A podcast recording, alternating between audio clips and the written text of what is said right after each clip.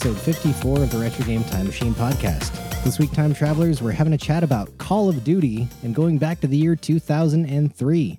At the time of recording, it is August the 11th, 2022. I am Ash the Newton, and joining me through a series of tubes is my co-host, Andy the Android. Hello. Well, hey, how you doing? Uh, good. Hanging in there. Um, it's you know winding down to what feels like a tiresome week. I think. Yeah. I, I don't. I don't know why. I, I don't know why. It's because uh, I've been working out a little bit. I think I got Okay. up Tuesday morning and lifted some weights and a little sore from that. Um, I got up a little earlier today to walk the dogs in the morning, so I'd have more time to play Call of Duty this afternoon. And um, yeah, all around, just felt just felt tired. I think it's one of those things where I think you you um, if you have a long weekend, it just sort of kind of feeds into your week, and then it starts to uh, starts to stack. You know what I'm saying? Fair enough. I don't know. How how are you doing? Doing all right. I've had uh, a busy week as well, but uh, definitely not quite as busy. Um, baked. I baked a cake this week. I also baked some bread. I Mm. baked some cupcakes that I'm going to be taking and delivering to a friend and uh, their family tomorrow. Wow. Um, yeah, doing all kinds of baking this week. Where Yeah. maybe that wasn't the best thing to do because now it's too hot in my house. Yeah, that's the sort of the unfortunate thing about using the oven in general, right? I mean, unless it's like winter, but it is Yeah. definitely not winter. It's um I was discussing this with my girlfriend is you know like we go out to eat on a hot summer day and uh, she'd say, "Oh, it's so busy today." I'm like, "Yeah, it was hot, and no one wants to cook, so they went out and got something to eat instead." She's like, "That's a thing." I'm like, "Yeah, that's absolutely a thing." Yeah. I mean, I know I don't want to cook when it's hot. That doesn't sound like fun. Yeah. Yeah. No AC is it's it's okay most of the time, but it's uh I guess not super fun in August when yeah, I'm trying to bake. yeah. Even October where we live, it's just That's true. That's it's still true. hot in October here for some Yeah. reason. yeah, until definitely. until about the week before week before Halloween. That's usually all of a sudden it's like someone turns on the AC outside. Yeah, and then it's like and then it's like 50 and raining on Halloween when the day before it was like 85 degrees and sunny. Yes, yeah. The the water broke. You know, like Yeah. Anyway. Well, um anything else been been going on?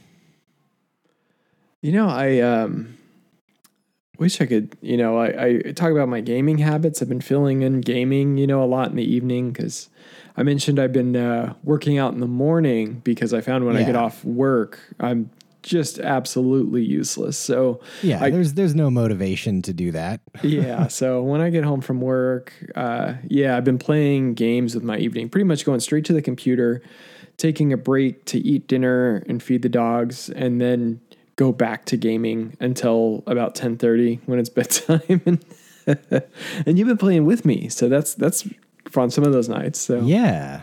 Yeah, it's been a lot of fun. So that's that's cool. Um, so we'll we'll talk a little bit about what we've been playing later, but that's that's really it. I I guess I just wanted to open that topic up again on what I've been up to, but Yeah. Yeah, uh, the only other thing I've been doing is I know that I probably mentioned uh, last episode that I was going to go see friend of the show, Gerald RX40, and Yeah. uh, play some music with him. And I did. I got to play some music with him and his wife, and it was super fun. Had a really great time. Um, yeah, look forward to doing it again. And I also got to like kind of uh, like play for maybe 30 seconds to a minute myself but actually then like watch some some gameplay of this other game that I'll mention at the end of the show um that primarily like their kids were playing but it seemed Yeah. pretty good like you're familiar with the game yes, I, yes I am. oh, it's but it, it, yeah. it looked like a pretty good game overall. Um, but you know, trying trying to trying to share one one you know quote controller uh, when there's two kids around. I was like, nope, you guys can keep playing. That's that's fine. yeah. I'll watch you. So so they played that game with a controller. Is what you're Well, saying? I Oh, a different game. Loose, Okay. loosely termed Oh, controller. okay. Okay. No, literally Like- a figurative controller. Okay. Okay. Yes. Well, you, this will make sense later, guys. Yeah, I'm sorry. We're Yeah. just we're just teasing the end of the episode. Just Making you stick around just so you, just so you can find out what the heck iOS game. Um, please don't leave. yeah. Stay. Um, yeah, I, I think I think that's it. I mean, also this is this is this is fresh on my brain, but I've really been looking at uh, different ways to like redo my office totally. So I was I was kind of talking through some of those options and like some of the ideas that I have with my partner, and uh, we we I think collectively we've we've got some some good good thoughts on how to move forward. Um, but anyway, stay stay tuned for for that update in the future. Hoping uh, hopefully I'm hoping I'll be able to do something you know in the next month or two months to kind of get the ball rolling on that stuff. hmm Um, but yeah, anyway, stoked. Uh, anything else before we go to the news? Um. No. Let's uh. Let's go to the news. Do you want to take the first story? Sure, let's jump on in. Uh, we got from Game Informer, Japanese Neo Geo Pocket exclusive Mega, uh, sorry, Mega Man Battle and Fighters is now on the Switch. So yeah, this game was only on the Neo Geo Pocket Color and only in Japan uh, until now. So I'm not gonna. I'm not saying I'm gonna get this game, but I think that it's really cool that you know we've got another, like yet another Neo Geo Pocket Color game that is available to play on the Switch now. Yeah, that's. Uh, I I haven't played these games, but but uh, that's it's. It, I think it is actually really cool. Yeah, you know, for the sake of like game preservation and stuff, it's nice to see this like carry forward and come out of the the only region that it was released in previously. Uh, speaking of which, Mega Man Battle, uh, Mega Man Battle Network is also coming to the Switch, which is going to be pretty exciting. we may have talked about it. That was just like a, a oddly tan- tangent, tangentially related subject, but I'm kind of excited about that one because I've heard good things about the Battle Network. So Yeah, I haven't I have not played any of those Mega Man games. Like really, I've not really played any Mega Man games outside of like the first two Mega Man games on NES and then like the first Mega Man X game. I've played a little bit of, and that's it. Same. Uh, my coworker says that if you can get past the graphics, the early Battle Network games are really, really good. So, um, Which- third, or is that the 3D one um, or no? I think it's uh, phew. It was on the Game Boy Advance. So, oh, okay, okay, okay. Yeah. I was thinking it was like the like 3D third person Mega Man PlayStation games. oh, okay. And I think that one came out on on 64 also, Mega Man 64. Oh man, I forgot there was a Mega Man 64. Yeah, Anyway. yeah. All right. Well, I will not continue to talk about Mega Mega Man games that I know nothing about. Yes. Um, what about uh, what do we got next? Uh, so Arcade One Up announces Marvel vs. Capcom 2 cabinet with eight games and Wi-Fi play. I maybe a friend of the show, Gerald RX40, would be really stoked about this. Maybe. Well, he's he's more Tekken. Oh, more Tekken. Okay, okay. But what's funny is I, I I saw just this evening, probably like two three hours ago, uh, Minister Gold on Twitch. He was streaming building this cabinet. Oh, this So, particular one. Apparently, Wow. it's apparently it's already out. I guess Uh-huh. maybe or maybe it was maybe it was this one. Yeah, I thought so. He Uh, had been talking on stream that he was going to pick up a, a cabinet, and then, like, sure enough, a week later, he had one on his doorstep. So, oh, maybe it was the first Marvel versus Capcom then, because the pre-orders for this uh, Marvel versus Capcom two, um, it is saying it goes uh, up for pre-order on September the eighth. And I ships see. a few weeks later. So he must be he must have been assembling the original Marvel uh, versus Capcom. But this this cabinet looks good, Yep. man. Arcade One Up stuff is looks it's it's looking like it's getting better and better. Yeah, well, I'm I'm just glad they're still like continuing to make these because sometimes these companies they sort of come up and then they just sort of shutter, they go away. You know, something happens and they go out of business. But if they're continuing to make these, I mean, there must be a market for them and they must be doing okay. I swear, man, if I had the space for it, I would own like practically every one of these cabinets they've made. Mm-hmm. Like maybe maybe I should just rent out a storage unit Just go play games and and just be like, okay, I'm gonna go to the arcade, aka my storage unit, and then just like you know, turn on turn on a black light, get one of those crazy uh like bowling alley and like old arcade like rugs for the ground. You know, that'd be oh my god, that'd be so much fun. some uh, people might show up with a fistful of quarters, wanting to hang out with you. That that'd be pretty rad. uh, open up my own unofficial uh, arcade in a storage unit. But Yeah. anyway, okay, back to Marvel vs. Capcom 2. So not only is it Marvel vs. Capcom 2, but there's Marvel vs. Capcom, Marvel Super Marvel Superheroes versus Street Fighter, X-Men versus Street Fighter, Marvel Superheroes, X-Men Children of the Atom, X-Men Mutant Apocalypse, and Marvel Superheroes in War of the Gems. Those are all the games that are going to be on this particular cabinet. Wow. And uh, I really like the artwork on the side. I also really like that like almost staticky looking like black and white uh surface. Like it's very it's very Mm, reminiscent of old uh, Capcom cabinets to me. yeah. Um, so anyway, looking super cool. Glad to see that Arcade One Up is still is still alive and kicking and making cool stuff. that they're still one upping the arcades. huh? Yes, Yeah. exactly. All right. Uh, well, the next thing in next thing in the news. So I talked about this while I was like, oh, I'm going to use air quotes and say when I was streaming earlier today. Um, At Uh-huh. least streaming to Discord. I can't remember if you were in the conversation then or not. Uh, but talking with friend of the show, Mr. Jeffrey Carroll, and I was like, "Hey, man, did you know that they're discontinuing this feature that's on your PlayStation Five?" Uh, which is the accolades feature. And he was like, What's that? And I was Yeah. like, I was like, so that tells me exactly why this is going away, is because apparently people weren't using this.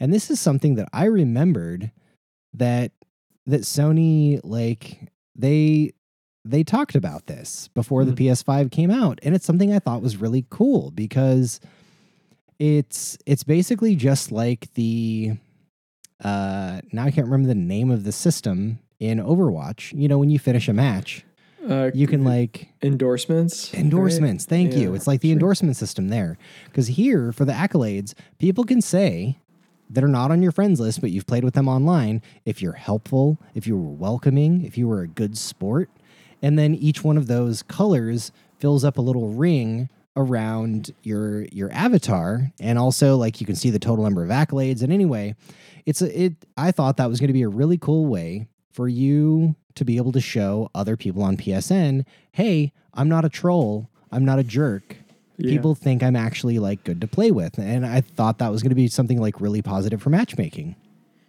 nobody's using it Yeah. nobody's right. using it and, and it seems also like the the games may need to take advantage of this system as well. Mhm. and i think that's something that also maybe the, de- the developers were not baking in so they're just completely scrapping this which I, I think it's a shame. Like i understand why since nobody has really been using it at all. Like anecdotally talking to jeffrey this afternoon he was like yeah none of the people in my friends list have this actually set up. Like Hmm. like they have no accolades whatsoever like nobody has received any of them i was like well like this this is a frustrating thing to me about sony sometimes is they'll have really great stuff but they do like not as great of a job marketing it Yeah, I I also own a PS5 and did not know about this. i'm, I'm gonna give you a pass since Yeah. you've only had it for like just a couple of months That's true. but but yeah I, I do remember this was a thing um, when they were i don't know when they were showing off the ps5 that i was like wow that's something that's really cool and i hope i hope becomes more widespread across all like multiplayer platforms Yeah. Um, this almost reminds me of like in the Xbox 360 days, like you could make your little Ab, not not your avatar. This was before Avatar, but they had these tags like your handle. You could be the like the underground gamer or the uh, competitive gamer or the casual Family gamer, friendly or whatever it was, like family zone or I can't remember. So I mean that that was kind of cool idea to kind of put people in buckets anyway. Um, but I th- I think that Riot figured this out the best, and that's that. I read an article on how uh, Riot punishes sort of bad players as they just put all the toxic players in the same pool. Like if you want to Yeah. go be toxic, then you're gonna first you're gonna be informed that you were, have been labeled as toxic, and you're gonna have to go play with the other toxic players, and this is how you can you know improve your status and basically just kind of like yeah putting any time out kind of yeah, and, uh, uh, Rockstar did that with GTA Online way back in the day. I'm sure it's probably the same, but mm, um, yeah yeah. I didn't see much improvement there, and I can't speak to League of Legends, so there you go. yeah. I mean, yeah, League is just not my kind of game. I've played it a few No. times, but I'm I'm good. Yeah, I've played I've played games like it. I really liked Hero of this of the Storm. I would continue. I would play more of that. If someone said, "Let's play Heroes," I'm like, "Hot dog, let's go, sign me up."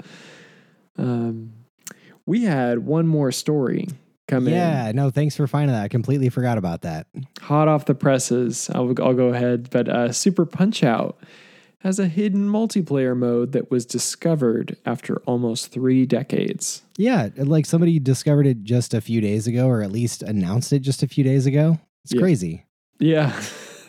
I mean, it's th- we're going to start finding things like this as games start getting more like more and more games get decompiled and you know, they start uh I don't know, turning the code upside down and shaking it and see what falls out.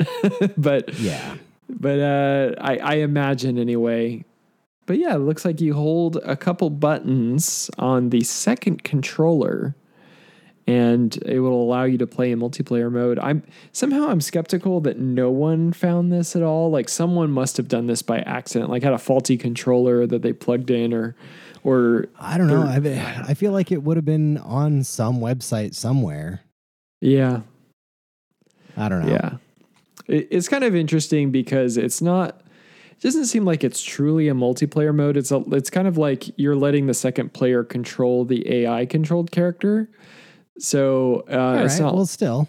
Yeah, I mean it's still multiplayer, yes, but I feel like if you wanted to make it fair, you would have to switch sides, like or something like that, or I I don't know. It's it's kind of I can kind of see why this did not this wasn't like publicized by Nintendo, Yeah.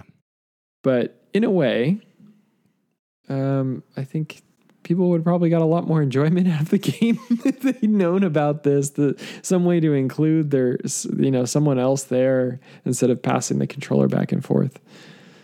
Yeah. Well, Super Punch Out's still pretty fun, even if you're playing it single player. Yeah, yeah, for sure. All right. Yeah. Well, anything else? I've never played Super Punch Out. Oh, really? Yeah, I've only played Punch Out. Oh, it's um. I think it's in the Nintendo Switch Online Super Hmm. Nintendo stuff.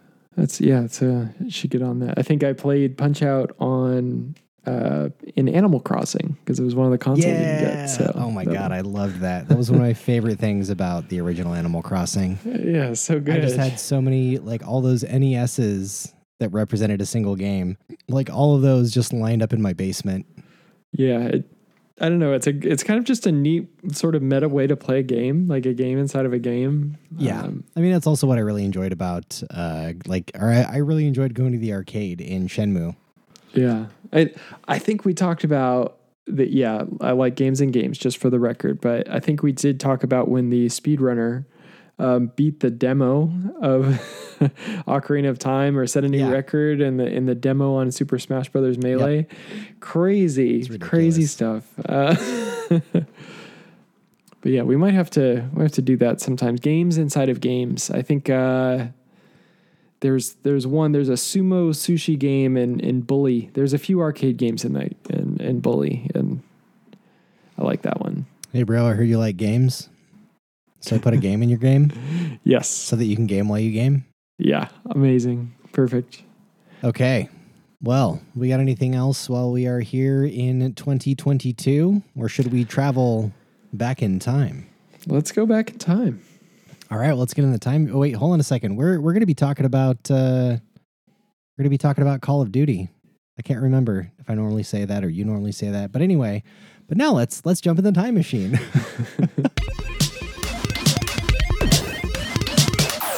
and we have arrived back in October, October the 29th of 2003.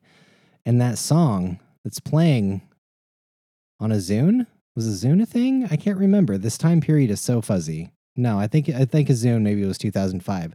On the, on my Diamond Rio MP3 player I had one of those. Yeah. um, is the song Baby Boy from Beyonce featuring Sean Paul. And uh, now that that song is finishing up, the number one song in the UK, and sorry, that was the number one song in the US. The number one song in the UK uh, today is Be Faithful from Fat Man Scoop. I had What to look that up because I was like, this sound like, wow, what is this? I've never heard of this. Turns out I think I've heard it, but again, I'm I'm on the fence of like, is this a bunch of samples and then him yelling over it, or is this all like an original song that has been sampled other places? That I don't know. Uh, yes, all of those probably. Yeah, yeah just blanket. All of the above. yes. um. Anyway, uh, yeah. So I, I was like, I've never even heard of Fat Man Scoop, so I looked him up, and uh, I guess I I saw a music video from 2017, so he's still doing stuff. Fat Man Wow. Scoop is still still uh doing shows, still making music. Still scooping. Yep. He didn't look he didn't look very overweight though. Maybe Oh. maybe he should be like average build man scoop or maybe even like kind of built man scoop. or, or maybe um, drop the F and replace it with a PH, and then There you go. yeah, That's the kind of fat man scoop. that was that was relevant during this time. I'm pretty sure. so. Yes. yeah, or at least I guess that would have been the tail end possibly. I don't know. 2003, man. It's uh 19 years ago. Um, all right, other stuff going on this month is uh, October the 3rd. Roy Horn of Siegfried and Roy is attacked by one of the show's tigers, canceling the show for good. Oh, I remember when that Yeah. happened. that was a big deal. Yeah, it was. Uh, October the 5th, Chicago Cubs win their first MLB postseason series since the 1908 World Series with a 5 1 win over the Atlanta Braves.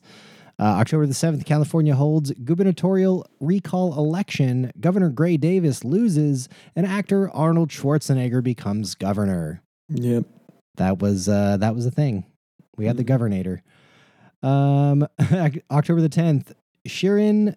Uh, wait, yes, Shirin Ebadi is awarded the Nobel Peace Prize for his significant and pioneering efforts for democracy and human rights, making her the first Iranian Muslim woman to receive the prize. Uh, October the 15th, China launches Shenzhou 5, and I hope I said that right, I'm not quite sure. Uh, its first manned space mission. So good on you, China, getting into space. Uh, October 25th, 15th College Football Holy War, which is just a ridiculous sentence. yeah. College Football Holy War.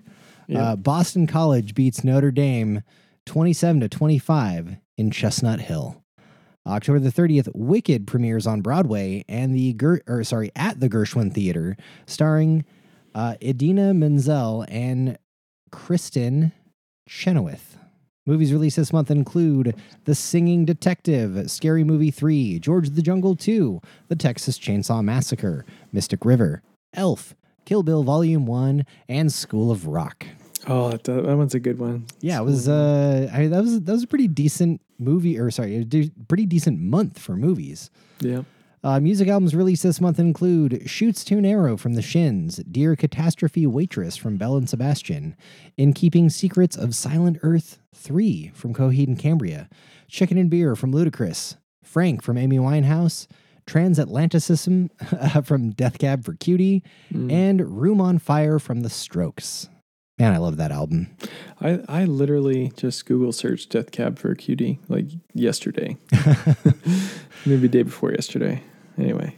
And then uh, video games released this month include Max Payne 2, The Fall of Max Payne, Jak 2, SSX 3, Mar- Super Mario Advance 4, Super Mario Brothers 3, It's a month of sequels.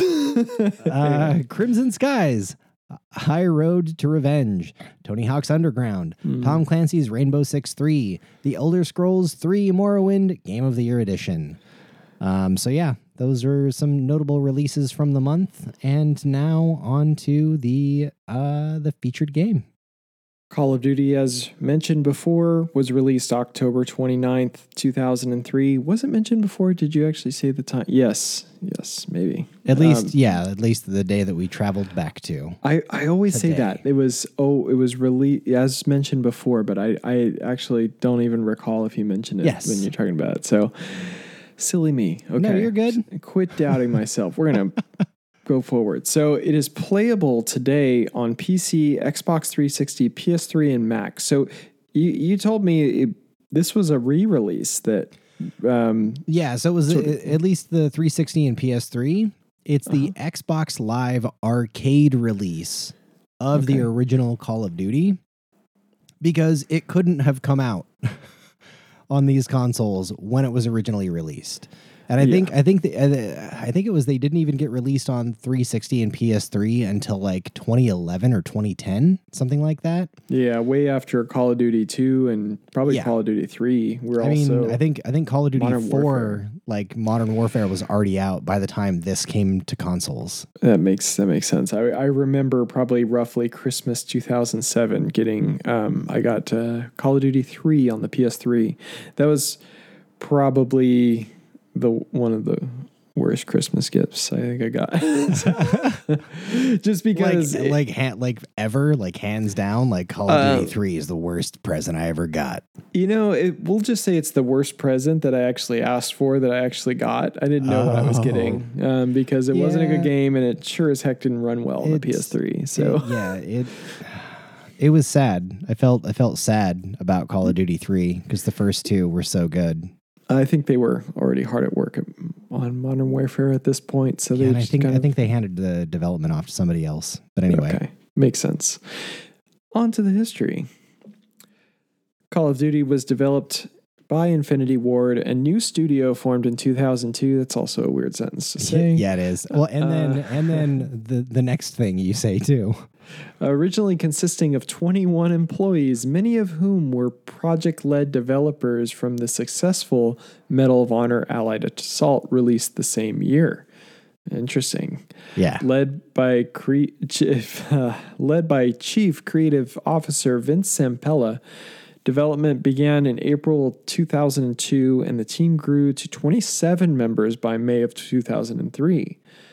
Using an enhanced version of IdTech 3 game engine developed for Quake 3 Arena and an in-house skeleton skeletal animation system called Ares.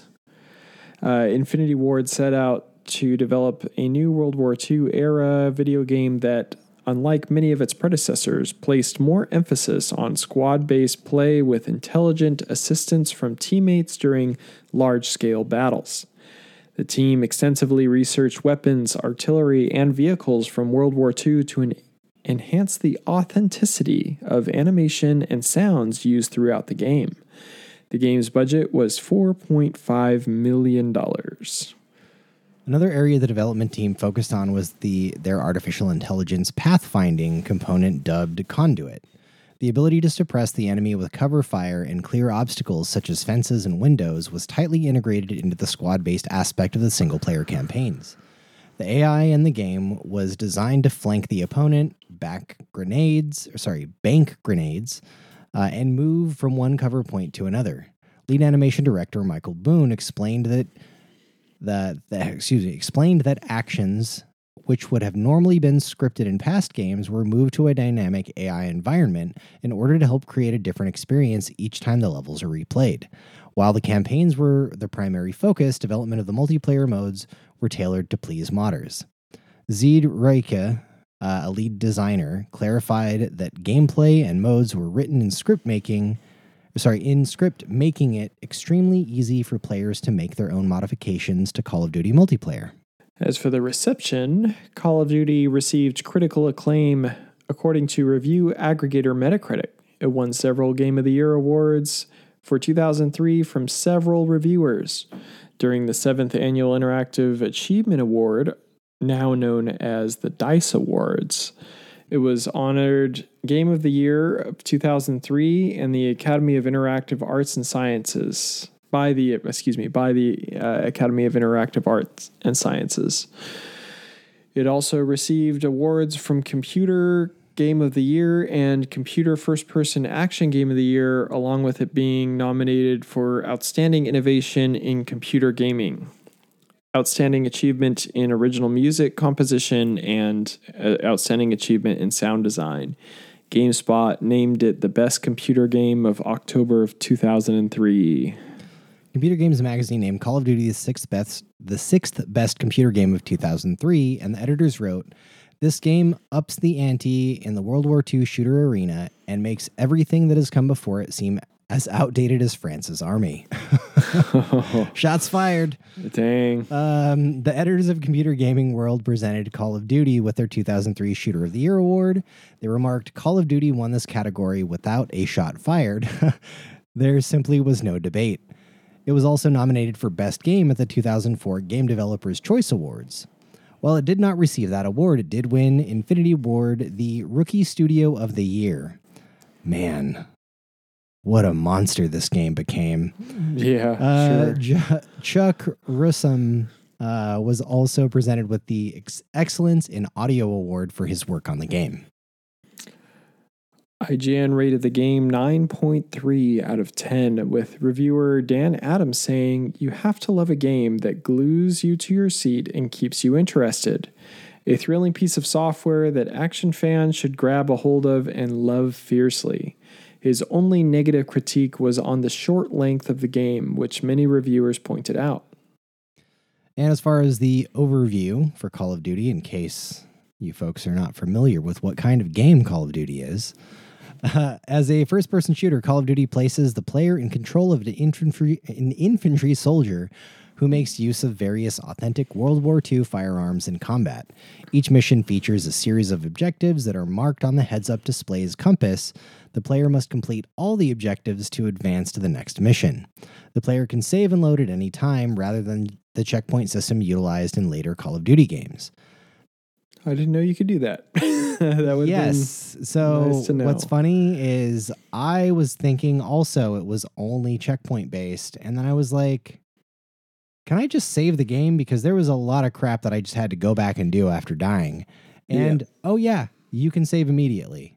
Oh, that would have saved me some time. It's funny. I was even thinking like, does this game support save states? And I'm like, it's a PC game. Of course it should. But it's Yeah. funny that not even the new ones necessarily do. Well, I wonder if they do in PC, but maybe not on console. Anyway, The player has two primary weapon slots, a handgun slot, and can carry up to 10 grenades. Weapons may be exchanged for with those found on the battlefield dropped by dead soldiers.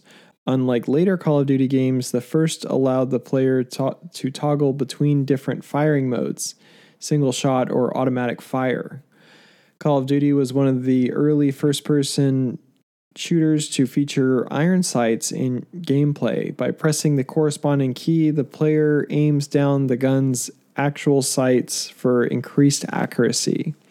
In addition to weapons carried by the player, mounted machine guns and other fixed weapons, uh, fixed weapon emplacements are controlled tr- controllable by the player. The game uses a standard health point system with limited amount of health reflected by a health bar. Med kits scattered throughout the levels or dropped by some foes are used to restore health when the player is injured. Call of Duty also featured shell shock, not to be confused with the psychological condition of the same name. Uh, when there's an explosion near the player, he momentarily experiences simulated tinnitus, appropriate sound muffling effects, blurred vision, and also results in the player slowing down, unable to sprint. As the focus of the game is on simulation of the actual battlefield, the gameplay differed from many single player shooters of the time. The player moves in conjunction with allied soldiers rather than alone. Allied soldiers will assist the player in defeating enemies and advancing. However, the player is given charge of completing certain objectives. The game places heavy emphasis on usage of cover, suppressive fire, and grenades. AI controlled soldiers will take cover behind walls, barricades, and other obstacles when available. It's really funny to see that it was a development team of 21 and then 27 when I'm sure hundreds of people now work on the current Call of Duty games. Yeah, and multiple studios, right? So Yeah. multiple studios for one game, but also two separate studios that sort of TikTok. the, Yeah, uh, they just kind of go back and forth. Yes, because uh, well, I think they release one every other year, so it gives them a solid four years to develop each game. Yeah, I think. they do now, but I think it was like every other year for a little while. Like there'd Yeah, be a new Call of Duty crazy. game every single year. Yeah, I mean that if they had the numbers to back up the you know the Yeah. sales, like it's it was insanely popular and. I remember towards the tail end of my Call of Duty career, it was like I found out one person just, you know, that I knew said, I'm getting Modern Warfare 3 on the 360. Are you going to? And I'm like, sure. Yeah, we can play together. Awesome. And that was enough for me to pick it up. Now, a lot of my friends actually died out after Modern Warfare 1. They played the heck out of that. But then um, I think that by that time, Medal of Honor was actually coming back. Um, or am I thinking of thinking of a different game? Maybe Battlefield was Battlefield. That was the one. Yeah, Battlefield like- was clawing its way back up in popularity. Yes. Yeah, exactly. So Battlefield was a big. Uh, Modern Warfare or Medal of Honor did come back, but that was just even a couple of years later after Battlefield 4 or Battlefield 3 came out, I think, at the time. Anyway, we're not talking about Battlefield. so, for all I know, this is the first time that I've played this game. It feels very familiar because I have played Call of Duty 2 on the 360. I so I none nothing really about the game feels familiar. There was one portion that I saw where in the American campaign when you're sort of you know going through France, there's those you have to destroy the the mounted uh, anti-aircraft guns. and you're going through the uh, uh, the trenches basically Mm-hmm. between them. I was like, huh, this feels familiar. But I know in Call of Duty 2, you actually do something similar in, Yeah. in one of the sections. So I'm like, uh, maybe I'm just thinking Call of Duty 2. So Yeah, you you might have just been thinking of Call of Duty 2. I remembered what I was going with talking about future releases. So again, yeah, I played all the way up to Modern Warfare 3. I kind of stopped playing after that. Um, I didn't, didn't play Black Ops, but so it's just saying that I didn't play this game, but I played the others, we'll just say. Um, and I think this game's an interesting part of history myself. Yeah. And the reason being is because it's sort of in this era that this was after Half Life 1 revolutionized first person shooters, but before Half Life 2. So Half Life 2 was shown in 2003, as far as I'm aware, but didn't release until 2004. Yeah, it was actually I think one of its first announced release dates was supposed to be like November of 2003 and then it didn't come Yeah. out until November of 2004 or like September 2003 maybe. I don't know. Anyway. Um, so really interesting. I, I think that it's interesting because you see some of the conventions like this is definitely a step up from Half Life One, and you can see some of the similarities, but it is n- doesn't hold a candle to Half Life Two. That being said, playing the game, I could I could tell that everything felt very expensive. The way that like I'm not surprised that it cost four and a half million dollars to make this game, but we'll talk about that. Well, it feels like such a small budget compared to what I'm sure like the modern Call of Duty games Oh take, yeah, like budget wise. But most expensive thing is employees, right? So they only had 27 um, to payrolls to handle. So, um, but but you have a more detailed history, Yeah. a more kind of um, appropriate history of Call of Duty 1. Yeah, like I actually was looking forward to this game like leading up to the release. I remember seeing Yeah. the E3 trailer and just like going, "Oh my god, that looks pretty incredible." Like Yep. Uh, I just watched the E3 trailer earlier today and it's kind of funny to see it now, but like you know, because the the characters are all blocky like the Max like Max Payne is. hmm Um, but I don't know. There's just there's so much going on in this game. Um, so yeah, I, I I was I was stoked about it. I had it pre-ordered at my local Software Etc. in the mall. Um, it basically like I feel like it took the intensity of the game Medal of Honor Allied Assault and just like turned it all the way up to eleven.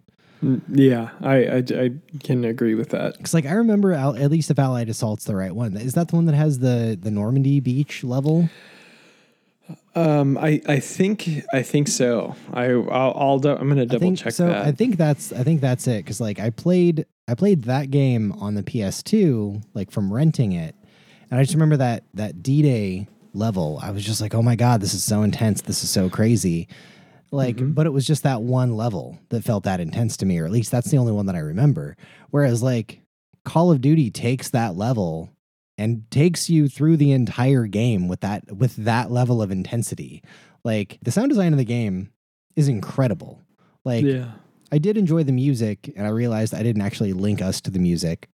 But the actual like the sound design with all the gunfire and the explosions like there's there is such a crazy level of urgency that is in this game that like it just grabs it just grabs onto you right away when you start playing it. Um, out of the three campaigns that exist, because there there's the the al- uh, sorry not just the Allied, there's the U.S., the British, and the Soviet campaigns. My favorite one is the Soviet campaign. Like Mm, definitely has the most, I think, storytelling um, fiber. We'll just say. Yeah. Yeah. So like the the first the first level of the Soviet campaign is like super intense. Um, Yeah. you know, we'll talk a little bit more about the specifics of it later, but then also like the finale of the game where you end on essentially like the very last level of the Soviet campaign. It's it's just it feels so good.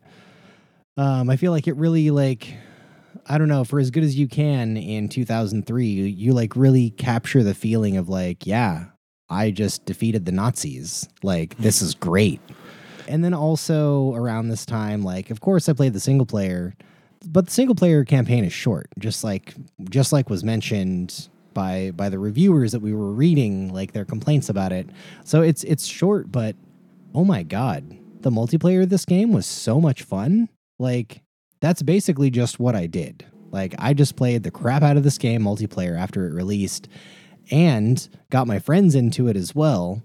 Um, I mean, some of them were already excited too, but like uh, a friend of mine that I'm going to see this weekend, I think, I think I'm I might have been his Call of Duty influence and might have been the person that like helped impress upon him that he should build a PC because I can't remember if he had one yet. but uh, ended up ended up doing a lot of LAN parties with uh, him and other friends, and we played the crap out of Call of Duty, man. Um, it was definitely our go-to LAN party multiplayer game until Call of Duty 2 came out, and then Call of Duty 2, like we just hit the ground running with that. But also, real quick, I just wanted to throw out the system requirements for uh, for Call of Duty. I realize I haven't done this for any of the other PC games, but I just I thought it was funny seeing that. Okay, so it requires a 600 megahertz CPU, 128 megabytes of RAM. And and just at, the thing where 600 megahertz. I mean, this is a, a single core. We're not Yes, a not single doing 600. hyper threading or anything like this. No. None of that stuff's happening. No, this is this is also I think when I was using a uh think I was using uh, my terrible processor, my terrible Celeron, my 2.4 at the time. Mhm. So it also requires 1.4 gigabytes of hard drive space. You compare that to like Warzone's 220 gigabytes of space. Like, holy crap, man. Yeah. Uh, and then a 32 megabyte graphics card. 32 Okay. megs. It's it, well, I mean, it's it's interesting because now this is sort of getting the era where uh, graphics cards are are getting to the point to where they're not really optional. Uh, if you want to play PC games, Yeah. Yeah. Now now card. now we're firmly in the like so I think the the early 2000s ushered in the like no you need a discrete GPU now. If you want to play games on your Yeah. computer that aren't like Sierra point and click adventure, you need you need a GPU. Like Quake had options for like software rendering. Yeah. you know, so you didn't have to have a you know graphics accelerator card. Uh, so So one thing that I learned, so I knew that Call of Duty was built on a modified Quake engine. I did not know that it was built off a Quake 3 Arena. I see. Maybe that's why it's so much damn fun. it's it's it's very possible, Holy especially crap. the multiplayer Man, experience, right? Quake 3 Arena multiplayer. Oh man, that's so good. It's so much fun. But yeah, I guess maybe maybe because it's the the bones of Quake 3 Arena that this uh, did so well. Did Yeah. did way better than Quake 3 Arena, that's for sure. Yeah, yeah, absolutely. Um, it, it definitely seemed a lot of fun. The only like uh, shooter around this time, like World War II shooter that I was playing, uh, was Day of Defeat. So that was I, I can't say that I played Call of Duty multiplayer. So Oh man, at the time, Some good stuff, it's- man. it seemed like a lot of fun. Even just like in the single player campaign, sniping was fun in that. Like somehow it just Sniping is so much fun in multiplayer. it's not really challenging in the single player in a way, but it's just satisfying every time It's- you do oh it. yeah, it's Like, so satisfying. I think I the think part yeah, I think part of it's the the sound the sound design, man. The yeah, sound the design was so good. yeah, absolutely incredible. So now, uh, did you want to talk a little bit about the music? And we do have the appropriate link here now. Sure, yeah, I saw that you Um, just uh, filled that in, so thank you. It's it's really like a an or- orchestral soundtrack, and I think it's good. Yes. Like I, I think it, I think it's very fitting. I don't have any specific pieces that are in my head except for maybe the menu music that I can kind of hear, like if I'm just thinking about the game. But but it all like, I don't know, gets it gets quieter or like swells in the appropriate moments. Like as things get more intense. So I'm wondering if there's like some sort of dynamic like music and battle system maybe maybe not maybe they just like have it timed when you like cross the threshold of a particular area and you're going to be taking a lot of gunfire or you're going to see something happen on the screen but like again like they they just they did the sound very well in this game. Like the music is good but i think what they did with the explosions and the guns and the soldiers like how they talk or, or yelling or like whatever it's it's top notch. Very very good Yeah, I, I agree. Uh, another thing I just noticed listening to the music too, particularly the menu music, is it also seems time period appropriate as well. The music, so it, it just it sounds sort of antiquated. You know, nineteen you know forties going to fifties somewhere around there. So I, I, yeah, I think they did a really good job. I, I kept thinking of like I was watching a Lucasfilm movie the whole time, like when I heard the music. So if you've if you've seen that, you know, you've seen you know the older Star Wars movies or you know Indiana Jones. That's a lot what it felt like through the whole time. gotcha So to me, anyway. Yeah. No, I, I would say that that fits. That makes sense. But sound design, yeah, ton of fun. It's just like I was listening to it like when I first put it on, and of course, you know, Windows cranked it up to full volume. So, uh, like I, there was a lot of sound going on, but with all the sound, I, I like I didn't want to turn it down. Yeah. It just sounded intense. And meeting up with my squad mates, I like, you know, kind of uh, crouched, like, you know, like I just kind of got in the moment. Like I was just being very careful about my movements because I'm like, this is war. Yeah. Like, you know, I don't want to die out here. it really just got amazing how a game like this, uh, just with that sound design, Yeah. I, it really set the stage and really kind of brought me, drew me in, you know? All right. Well, on that, listeners, we're going to take a very quick break and allow you to listen to some music from Call of Duty.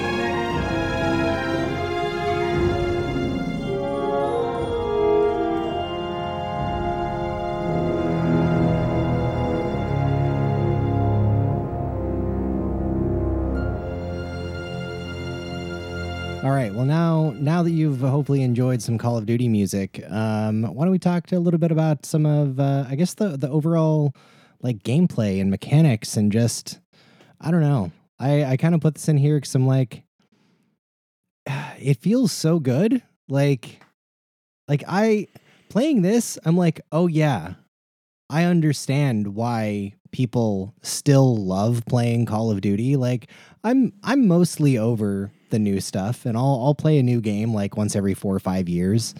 But like yeah, this like I don't know, the the gunplay, the sniping like you were talking about, like having to like crouch going through the uh, like going through the trenches or trying to stay low when there's a sniper shooting at you and being able to go prone and crawl around.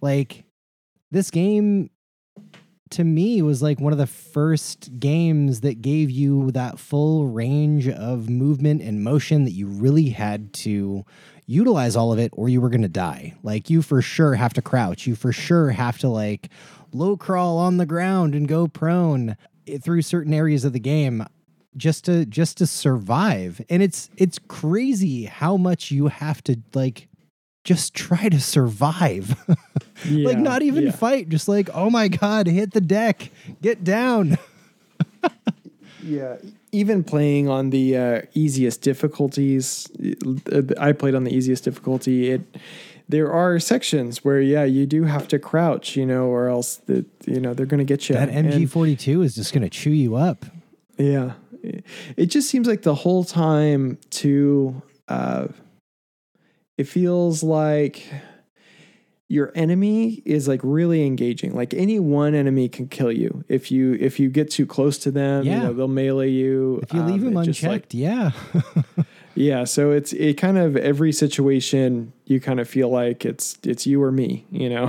so I don't know how they captured that. It, maybe it's just good AI. yeah or, i mean that's got to be part of it but like yeah they they did such a great job like the graphics it was it was clear to me that this game is 19 years old the gameplay Yeah.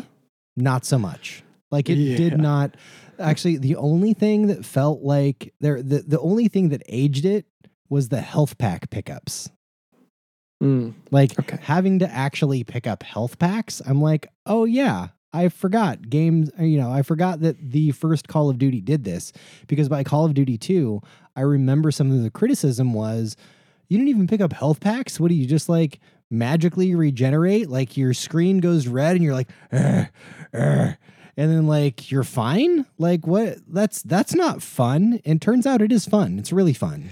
yeah, I actually prefer that system, but uh, it, but the health packs, yeah, it, it, I, I mean, thank goodness some of these soldiers actually drop them when you I shoot them because I would I have was been scavenging for them sometimes and having to Yeah, it's- backtrack to go pick them up. Especially some levels you are forced to backtrack. So if you pick up all the health packs, your way back's going to be real hard. so Yeah. One one level immediately comes to mind in what you're talking about right now and having to backtrack. Uh, yeah, yes. Um, yeah, we'll, we'll talk like a little bit about campaigns, I'm sure, but th- this game does have some minor backtracking kind of in many levels. Yeah. So but yeah, I don't know, man. Just the the gunplay felt so good. Again, sniping, man, sniping. That, that the whole how good this game felt sniping is the reason why I started playing another game that I've been playing recently. That, that I'm Oh, also looking forward to oh, talking about. yes, yeah. I Also- also i gotta say like there there were a couple of times um one one of the game the game that you and i have been playing a lot recently like it's really it really pulled both of us in in the past couple weeks and there was it was hard for me to want to go and play call of duty and stop playing this other game but once but once i started killing a bunch of nazis? Just something opened up in my brain and was like oh yeah nazis are the best bad guys. Like i take i take joy in murdering their faces off. Like it just the intensity like i don't know. I ended up i ended up telling myself okay i'm gonna play through like till i get halfway through the game. And then i basically played through the entire game and like like well, I was going to say one sitting. Technically, like two sittings is what it took me to get through this whole game. Because I was having so much fun shooting Nazis. It's like a fire awoke, you know, started burning inside yeah, of you. That, just like the oh. first couple were like the embers that started the whole thing, and then oh my Yes. god, I had like a, a raging California forest fire going for how much like a, a- to represent the joy that I had in killing Nazis. I don't know, man. it, something about the time period too, because after Medal of Honor and Call of Duty came out, there was like there was a lot of World War II games that were released. Um, Yeah, there were. and it was almost a decade worth worth it, it's it felt like it was more probably like five years but there were like world war ii games being released every year world Yeah. war ii shooters um, so at some point like by probably 2007 when uh, modern warfare released i was done with uh, world war ii Yeah, I was there- I was burned out on World War II also. But now we've had, you know, maybe about 15 years to kind of heal and sort of not play anything World War II. I think I might have played a, a little bit of Company of Heroes too at some point. Which Sure, I- and like I've Yeah. I've played some of the like Nazi zombie trilogy games. It's Yes. kind of World War II, but not really. It's like it's like a zombie game with a World War II coat of paint slapped on it. Yes, right. E- exactly. So coming back to this, I mean, it was felt incredibly nostalgic, but it also felt fresh, you know? Yeah. So Yeah, I, I hope, I hope Activision isn't listening. We'll get another World War II. I mean they did the World War II Call of Duty Yes. in the past few years. I haven't played it yet, but maybe Yeah. if I see it go on sale at some point, maybe I'll pick it up. Now that I'm now that I'm itching to kill more more Nazis. Yeah, that is that is true. Call of Duty World War II. I wonder how that went. I, I was kind of like in my head, I was like, no, no, no. I was there in 2003. That's okay. Like I don't want to play play that again. But um, yeah, it was probably probably decent. I'd like to see what you know, see how it came full circle. Yeah, and know, I'm the- curious if uh, Call of Duty World War II, the new one, if that uh, was if that was Infinity Ward developed or if it was I can't remember the other studio. But anyway, um, well, let's see. Uh, anything else on gameplay, or should we start talking about some of the weapons? yeah, let's talk about the weapons. There are some bolt action rifles. We got the Kar98K, the Mosin Nagant, uh, the Springfield and the Lee Enfield. Out of those, did you have a favorite? You know, they they go to each, I guess, faction. Um, Um, yeah, I I think the um, I think what I was using um, the Mosin Nagant that one, I I think it hits pretty hard. It's just uh, I it, was a little slow to reload. Now I I've I understand that there um, you know was it was said earlier there was might might be a automatic or semi-automatic mode that I was missing or something about of, of that but I, I don't think it would have been there for the bolt action. That would have been more on the the next uh the next one for like the semi-auto, and I think even on the like the submachine guns. yeah um, or the the light medium slash weight machine guns. I think Yes. those had some of the like different firing modes. Mhm. But yeah, the the top bolt actions were all just slow bolt actions. Yeah, I, I assume that the Springfield was in the American campaign, and I think that that one was a little faster for some reason, uh, reloading, or maybe there was less enemies that I was dealing Yeah, with. I 'cause- mean the Springfield and the Lee Enfield feel a little bit faster than something like the Kar 98. yeah, yeah. The uh, the Mosin Nagant, it was like my worst fear is if I rounded a corner and I shot an enemy and there was an enemy right next to him. I'm like, oh god, it's gonna take me like three seconds before I'm gonna be able to kill that guy. Yeah. And I just have to like take the hit while I'm reloading, you know. And so uh, yeah, like that's interesting because I I noticed uh, running into that, and I'm like, okay, only gonna have my bolt action out like if I'm not going through a doorway or something or into a corridor, and then Yeah. that's when I would try to switch to like uh, an SMG or something, yeah, exactly. or at least a semi-auto if I had one. yeah. Um, so then semi-automatic rifles, we have the M1 Grand, the M1A1 carbine, the Gewehr 43, and the Torakev. Nope, sorry, never mind. The Gewehr and the Torakev are Call of Duty United Offensive only. Oh, interesting. So these the but the I thought that was if I'm even saying that right, I thought that was in the game. But maybe Yeah. it wasn't. United Offensive was that a separate release of the game? I'm not. That was that this. was the expansion. Remember remember Oh. expansions before before Yeah. DLC was the thing? Yeah, you I actually bought those. a disc for yeah. it. Yeah, so it was uh, Call of Duty United Offensive was an expansion for the original Call of Duty uh, prior to the release of Call of Duty. Yeah, Call of Duty Two. Oh wow! I wish I would. Yeah, United Offensive was cool. Yeah, I wonder if that's on Steam or if that was something I could have. It is. Um, Hmm. I I got I got that. So I got Call of Duty, Call of Duty United Offensive, and Call of Duty Two in a pack on Steam um recently because it was actually like on sale for not a crazy price and that's why i was like all right well let's play call of duty Yeah, and that's that's kind of just while you we mentioned Steam, they don't go on sale very often, and they're rarely more than fifty percent off, which I find interesting. activision discounts call of duty the same way that nintendo discounts first party nintendo games Yeah. like like hardly ever and not that much Yeah, So, yeah. Anyway, I was like, well, Call of Duty is $10 19 years later.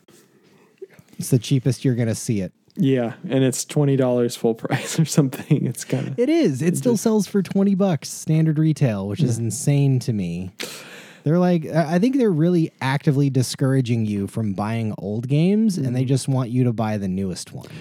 yeah. Now, So like like, you know, stuff that came out 15 years ago is still like $60 or something. I was gonna say it might be worth twenty dollars, but actually, it's, to me, I'm like, no, it's definitely worth ten dollars. I think it's a good ten dollar game, if you ask me. But I mean, if you if you've never played it and you really want to experience it, I'd still say that you could pay twenty bucks for it and not be pissed off. Hmm, okay, But fair enough. I don't know. I don't know. Maybe you, you got to you got to really like World War II shooters though. And I'm again, I'm only considering the story campaign because I didn't play multiplayer. So if there was some way that you could play multiplayer also, I'd say absolutely worth twenty bucks. Yeah, I, I think multiplayer is still a thing. I did not try to play it, Yeah. um, but I'm I'm pretty sure it still works. Hmm. Um, okay, so out of the M1, so actually out of the semi-autos, did you have a favorite? no, no, I don't. I don't think so. M1 Grand, baby, all day. Yeah. I love that gun. I love the bing when you're done, when you get through your eight rounds. That's and it what just that like, noise bing, was. And the clip Ah. thing pops out, and you pop in your two other, and it's bing. Yeah. One, two, three, four, five, six, seven, eight, bing. Yeah. I couldn't name it, you know, based on what you were what you were saying. But now when you said the noise, I'm like, okay, I Yeah. remember that gun. That one. The Grand, dude, the Grand hits like a freight train. Yeah. I love it. It hits well, semi-automatic. Yeah. Got me, saved my life.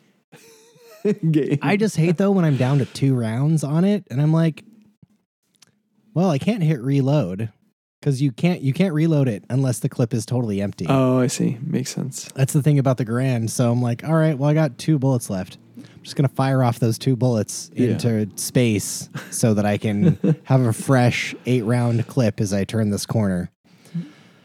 Um, all right, then submachine guns. You have the MP40, the Thompson, the Sten, and the PPSH. Did you have a favorite out of those four? You know, let's see. Um, I think the one I'm thinking of is the Sten. That was my favorite. I think that was the The one, one with, with the, like a little stick yeah, clip on the side for the British. Yes, a handle slash clip. Um, it just, I don't know. It just felt good. It shot smooth. It shot consistent. A decent clip size. Like, I think a lot of things felt very good about that weapon, in my opinion. Man, I love the PPSH, that Russian one Uh-huh. with the drum magazine. It's got 71 rounds in it. So the You you yeah. practically never have to reload. So the AI I saw had that gun in that first mission because you know I didn't get through this whole game. Uh, I I got through you know the Russian campaign through a couple levels there. Um, maybe actually I don't know I don't know if that first level the first level might be kind of long, but anyway, um, Yeah, the first one's one. kind of long and you don't have a weapon. yeah you don't have a weapon through a lot of it. So Spoiler alert Uh, a couple minutes from now. yes. So so yeah, that P- PPSH was looked really good, but I I didn't get to wield one. So Yeah, I love that gun. Um, all right, for support weapons, uh, like you know the the big guns, got the the BAR, the MP44, the Bren LMG, and the FG42. Mm. Uh, did you have a favorite out of those? Um, I didn't, but you can. Maybe you do. Um, so it's kind of a toss up between the BAR and the MP44 for me. I see. I, th- I think they're both pretty solid guns. I feel like in in Call of Duty multiplayer, um, way back in the day, that's like those are the two. If I was going to use that big of a gun, that's what I was going to go for. Okay. one of those two. Um, let's see. Those machine guns are Call of Duty United offensive only. So let's see. Sidearms. We got the Colt 45, the Luger, Mm. and uh, I guess that's it. Maybe? Is it saying? But what about the Torkev TT thirty three? I can't remember if if you actually because you know what? I never used my pistol. Yeah, I I didn't. I literally either. never used it. Yeah, I think it was there was a couple desperate moments where I was driving in the car where where you get blown up if they if you uh, die. So, but like while my other guns were out of ammunition, I would switch to it just as a desperate attempt to take them out before they can destroy me. But um, yeah, pretty much not. Did not use the sidearm. Almost a waste of a weapon slot, if you ask me, because you could carry another Yeah. weapon there. Yeah. So during during the campaign, I never used them. I know that I used the sidearms when I used to play Call of Duty multiplayer back in the day. Yeah. Um, but that's it. Um, and then rocket launchers. Well, there's one. There's the Panzerfaust, Hmm. and uh, I used the heck out of that on one of the levels that um, I know that that we did for sure both play. Mhm. Um, but I'll talk about that level a little later and my reliance on the Panzerfausts. um, and then we had grenades, M2 frag grenade, the RGD 33 stick grenade. Okay, anyway, there's the Stielhandgranate, which is just kind of fun to say. Yeah. Um, It's all one big word. yeah, I like didn't really have a favorite grenade other than just I really like saying Stielhandgranate. Yeah, there you go. So that's that's your favorite. It's the Grenade. favorite one, the Yeah. German one, the little stick and the green top part. I don't know, whatever. Anyway, Yeah, I didn't fun. notice that it necessarily went any further than the other grenade, though. I it, if you're considering Nope. physics, it probably did. But it just it just has the most fun name to say. yeah, Um, and let's see. I, yeah, these things aren't interesting. It's like, and then there's a miscellaneous category that's like, uh, I don't. Okay, an ammunition clip. Hooray! yeah. Well, Which actually, you do you do get handed that ammunition clip. yeah, um, in the very beginning of that that Soviet campaign. But I guess we'll we'll talk about that in a minute. yeah. I'm excited. I'm real interested to talk about that one actually. So All right. Um, anything else about weapons uh, before we mosey on to talk about the campaigns? Uh, not that not that I can think of though. Um, some of the this game does have some really like it's probably under the miscellaneous, but some really fun like anti-aircraft and turret guns that you get to shoot um, to take out. Um, oh yeah, tanks and whatnot, and that that that those were pretty fun sections. But we we Yeah, can talk about those cool. in the levels. I'm sure. All right. Well, campaigns. There were three three main campaigns in the game: uh, the American campaign, the British campaign, and the Soviet campaign. And for the Americans, you you take the role of Private Martin. And the British campaign, you are Sergeant Jack Evans. And the Soviet campaign, you are Corporal Alexei Ivanovich Vororin. Wait, Vororin. yeah. Okay. Nice. Um, so yeah, those those are the people you are. Um, and I I do really like the way that this game kind of structured everything, where it's like it's like no, we're not just going to show you the the perspective from one person, not even one faction. It's like everyone who fought against the Nazis Yes. like early well not everyone because you know there were other countries that were also in it but i guess the biggest the biggest players so to speak um so out of the three campaigns i think i think i enjoyed the the american one the least uh, yeah, I could see that. like not that it was bad i just feel like the most intense memories that i have are from the british campaign and the soviet campaign The the American campaign almost feels like a tutorial of sorts, right? Like Yeah, well, I mean, especially the you know the first level. You're- Yeah, you're, like basically you're a basic. yeah, yeah. Like you're you're a basic training. Uh, anything anything else in particular that you want to, I guess, say about the campaign itself before we actually can kind of break down the levels, or should we just jump to the levels? Um, we can we could talk about the levels a little bit. All right. And I think it has them organized in each. Yes, it does have them organized in each campaign when you hit that little expand thing for it. It's it's interesting the way this website is laid out. The, Yes. uh, the Call of Duty wiki Indeed. for I guess for the uh, the American campaigns. Uh, any any particular levels that struck your fancy or anything that you want to talk about from those?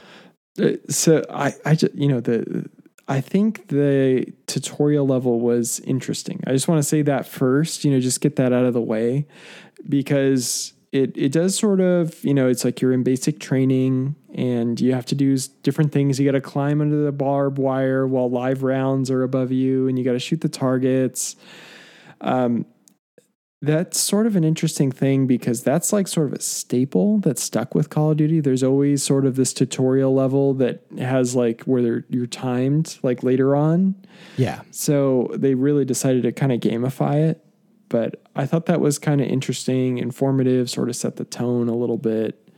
Um, I enjoyed it. I think that was a good move overall. Yeah, it's funny to like I didn't even I didn't even give the tutorial level a second thought because it's so commonplace Yeah, right. in especially within the Call of Duty series. Um, but that's that's a good call out that because this was their their first time kind of setting it up, and it is funny.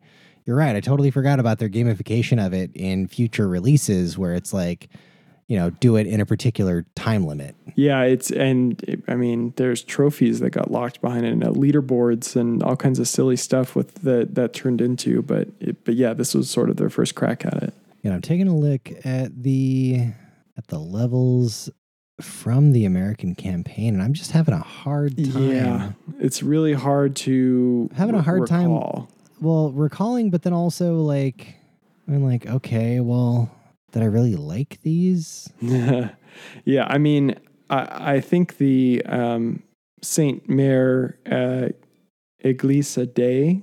That's that's probably one that stuck out with the um, the rocket launcher, right? That you wanted to talk about. Actually, the what I was thinking of was from the British campaign. Oh, okay. That's the uh, Pegasus Bridge. Pegasus Bridge Day. Okay.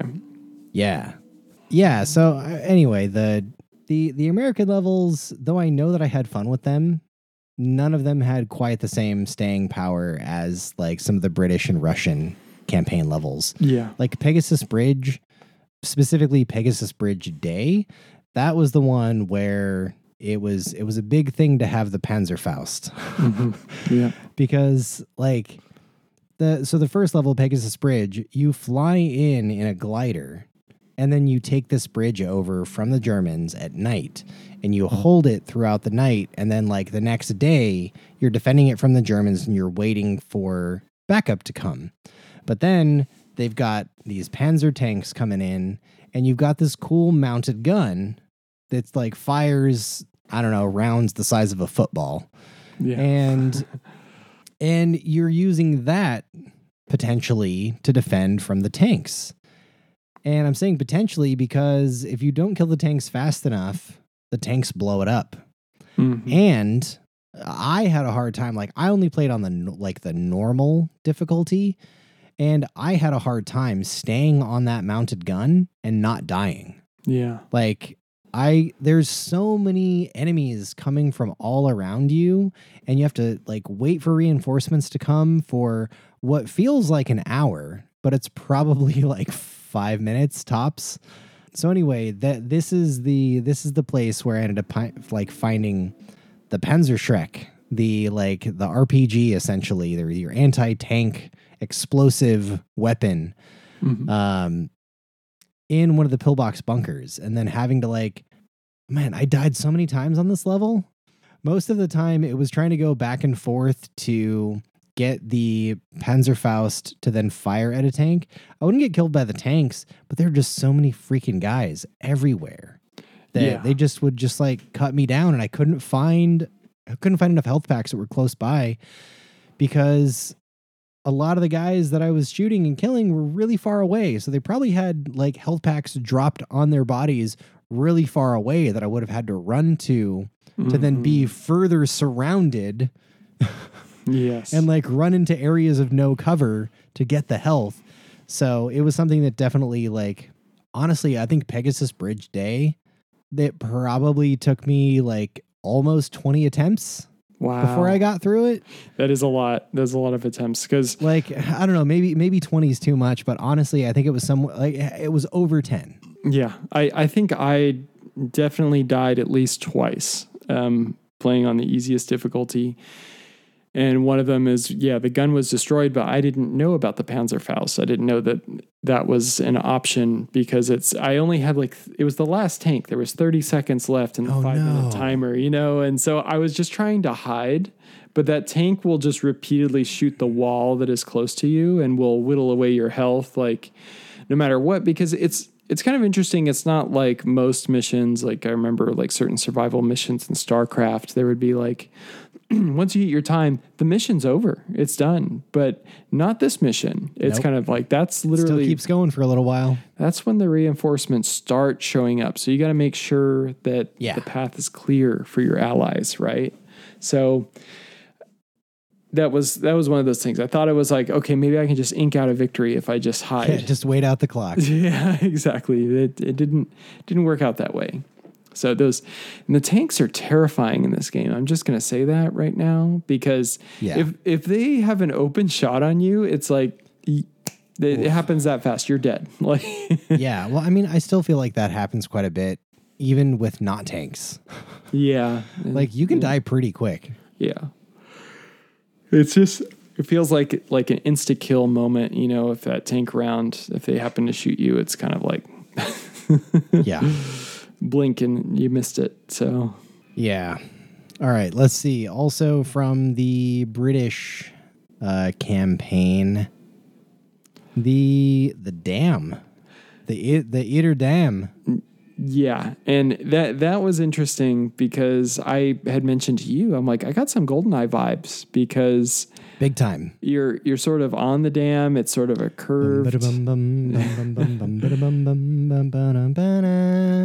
Anyway, Exactly. So you're um, you're kind of shooting some enemies that are far away. You do have a sniper sort of a scoped rifle that you can use. Uh, you go into the workings of the dam, like the lower levels, and kind of work your way through it, placing explosives on the generator. Uh, but the bummer is you gotta you gotta go through it all the way back again. backtrack the entire thing and shoot the same number of dudes you shot to get through it, basically. Yeah, exactly. And again, we were talking about earlier, you know, hopefully you didn't pick up all the health packs. Maybe you left yourself a couple because uh, it's to be slim pickings if you if you did. So, Yep. Um. So actually, I got. I'm realizing, I just love the entire British campaign. Yeah. 'Cause There's Pegasus Bridge, Pegasus Bridge Day, the Eder Dam, Mhm. the Eder Dam, Eder Dam Getaway. Which holy crap, man! Yeah. How many times did you die in the getaway? Oh, at least 6 or 7. I was getting It- pretty frustrated. Yeah, it was. I caught myself like I, I had my window open next to me, and but I've got my headphones on, and I just caught myself like swearing quite a bit, and I was like, I hope my neighbors don't hear me like cussing up a storm right now, Yeah. because Right. I don't have anything nice to say right now. Y- yeah. but I was just like, you got to be kidding me, man! Come on, like. I slammed my chair once at least, saying just Ah. like, you know, some sort of ex, uh, expro, expletive. So, yeah. Oh my god, man. Trying uh using having to use the Panzerfaust to blow up the all of the trucks that are chasing you that are full of guys that are also shooting at you. It's like as soon as I would miss a shot with that, I'm like, well, I'm dead now. Yeah. Like I'm not going to survive this. And it's funny actually the time that I survived, I missed a shot early on. I even fired two of my own Panzerfaust shots into my feet oh, wow. cuz I was like like there's no way this is going to happen. Let me just blow this like blow up the thing that I'm in or kill myself. I didn't die after those two Panzerfaust shots. And I was like, well, okay, well, it has me in the next segment of this. And then I went on to win. I went on to like stay alive after I'm like, after I tried to kill myself in this. Never give up, never surrender. I guess. I guess. or or actually finally give up and surrender. And then then the game just to spite you is like, no, this is when you win. Yeah. You can't give up on me. This is when you win. Um, and the anyway. Panz- the Panzerfaust is the rocket launcher, right? yes. I didn't know that you had access to a rocket launcher. I used the machine gun the entire time. What? Yeah. The, the guy in the truck is like, here, take this.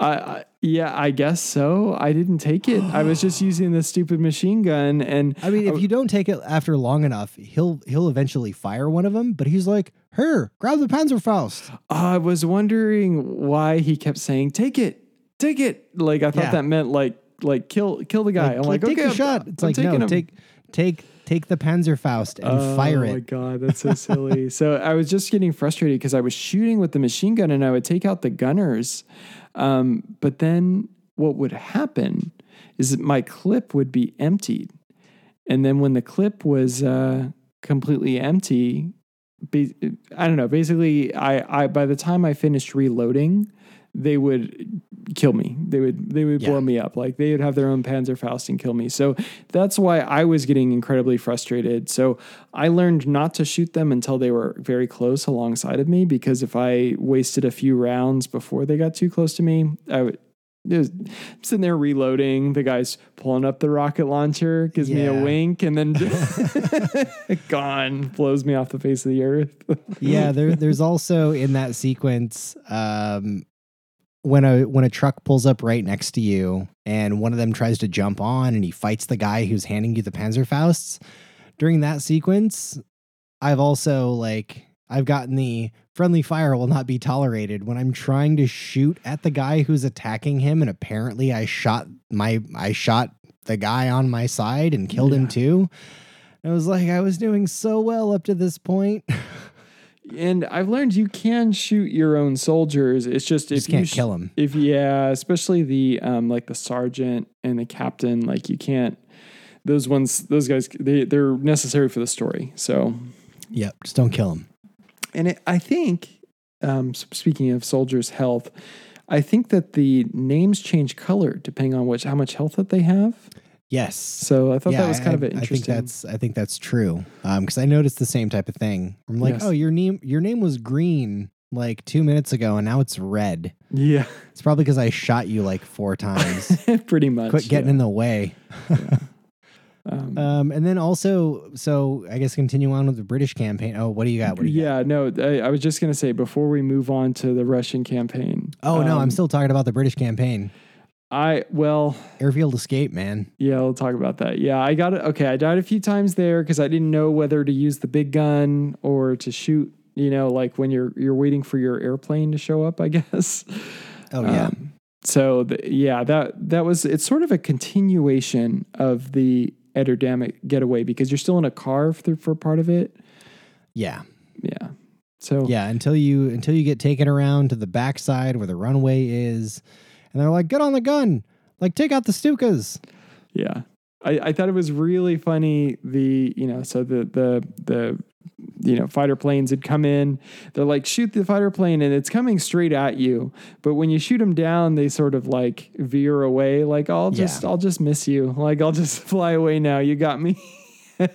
Whereas, you know, like if they had flown straight into you and crashed, then anyway, it's just very, I thought it was very convenient. They just sort of fly, veer off Yeah. to the side right before they crash into the ground, you know, like, oh, I don't want to hit you. Yeah. Yeah, I had to redo it a couple of times because at first I was thinking, do I need to start shooting at the planes that are on the runway? Yeah, me too. And I was firing at them, and then and then I was like, take out the Stukas, and I'm like, there aren't any on the runway anymore. What are you talking about? And then I got bombed and I died, and I was like, oh, they're in the sky now. Okay. Um, but yeah, I had to go through that a couple of times because then also like there's like you're also taking small arms fire from Yeah. people. Correct. So, like trying to turn off to the side and shoot them in the big gun, and then turn like s- slowly turn back to where the enemies are. Like the Stukas are coming down at you. Anyway, it's intense. It's another really intense segment. I feel like the the British campaign was just like filled with intensity. Yeah. I mean, I guess it, I guess it kind of tones it down a little bit once you get to uh, Battleship Tirpitz or Tirpitz, whatever it's however Yeah, it's pronounced. You sort of uh, sneak on board under disguise with um, with Captain Price, which I, Yeah, they really like Captain Price, don't they? they yeah, they just do. Carry him around, you know. yeah, I was like, when I saw Captain Price, I was like, wait a second, aren't you in the modern Call of Duty games too? yeah, smoking a cigar and the and the helicopter like, coming but in. you look the same age in all of them. Are you a time traveler, sir? Uh, you know, maybe it's his father, right? So, Could be. um, yeah, that Grandfather, that maybe. going back to to Goldeneye, it also reminded me quite a bit of Frigate. It did. And I couldn't help but like when I was, you know, going through the battleship, I'm like, this feels very authentic the way they made this boat. Like I feel like they modeled it after, you know, one of the one of the ships and because just because of how it seemed like so many dead ends were present like all these floors i'm like huh there's no reason for this floor to be here except for maybe they wanted it to be authentic and they just sealed off this door like Yeah. I don't know. It seemed like to me. Um, but okay, did did Captain Price die at the end of that for you also? Yes. Yeah. Okay. I, d- I didn't know if that was a scripted event because it's all like when you Yeah, come like, back. to oh, you made it back, but Captain Price is is not. He's not coming. Yeah. We we lost. It said we lost the captain, and it's like um, when he was just down with me, and then I went up upstairs, and he didn't follow me, and Yeah.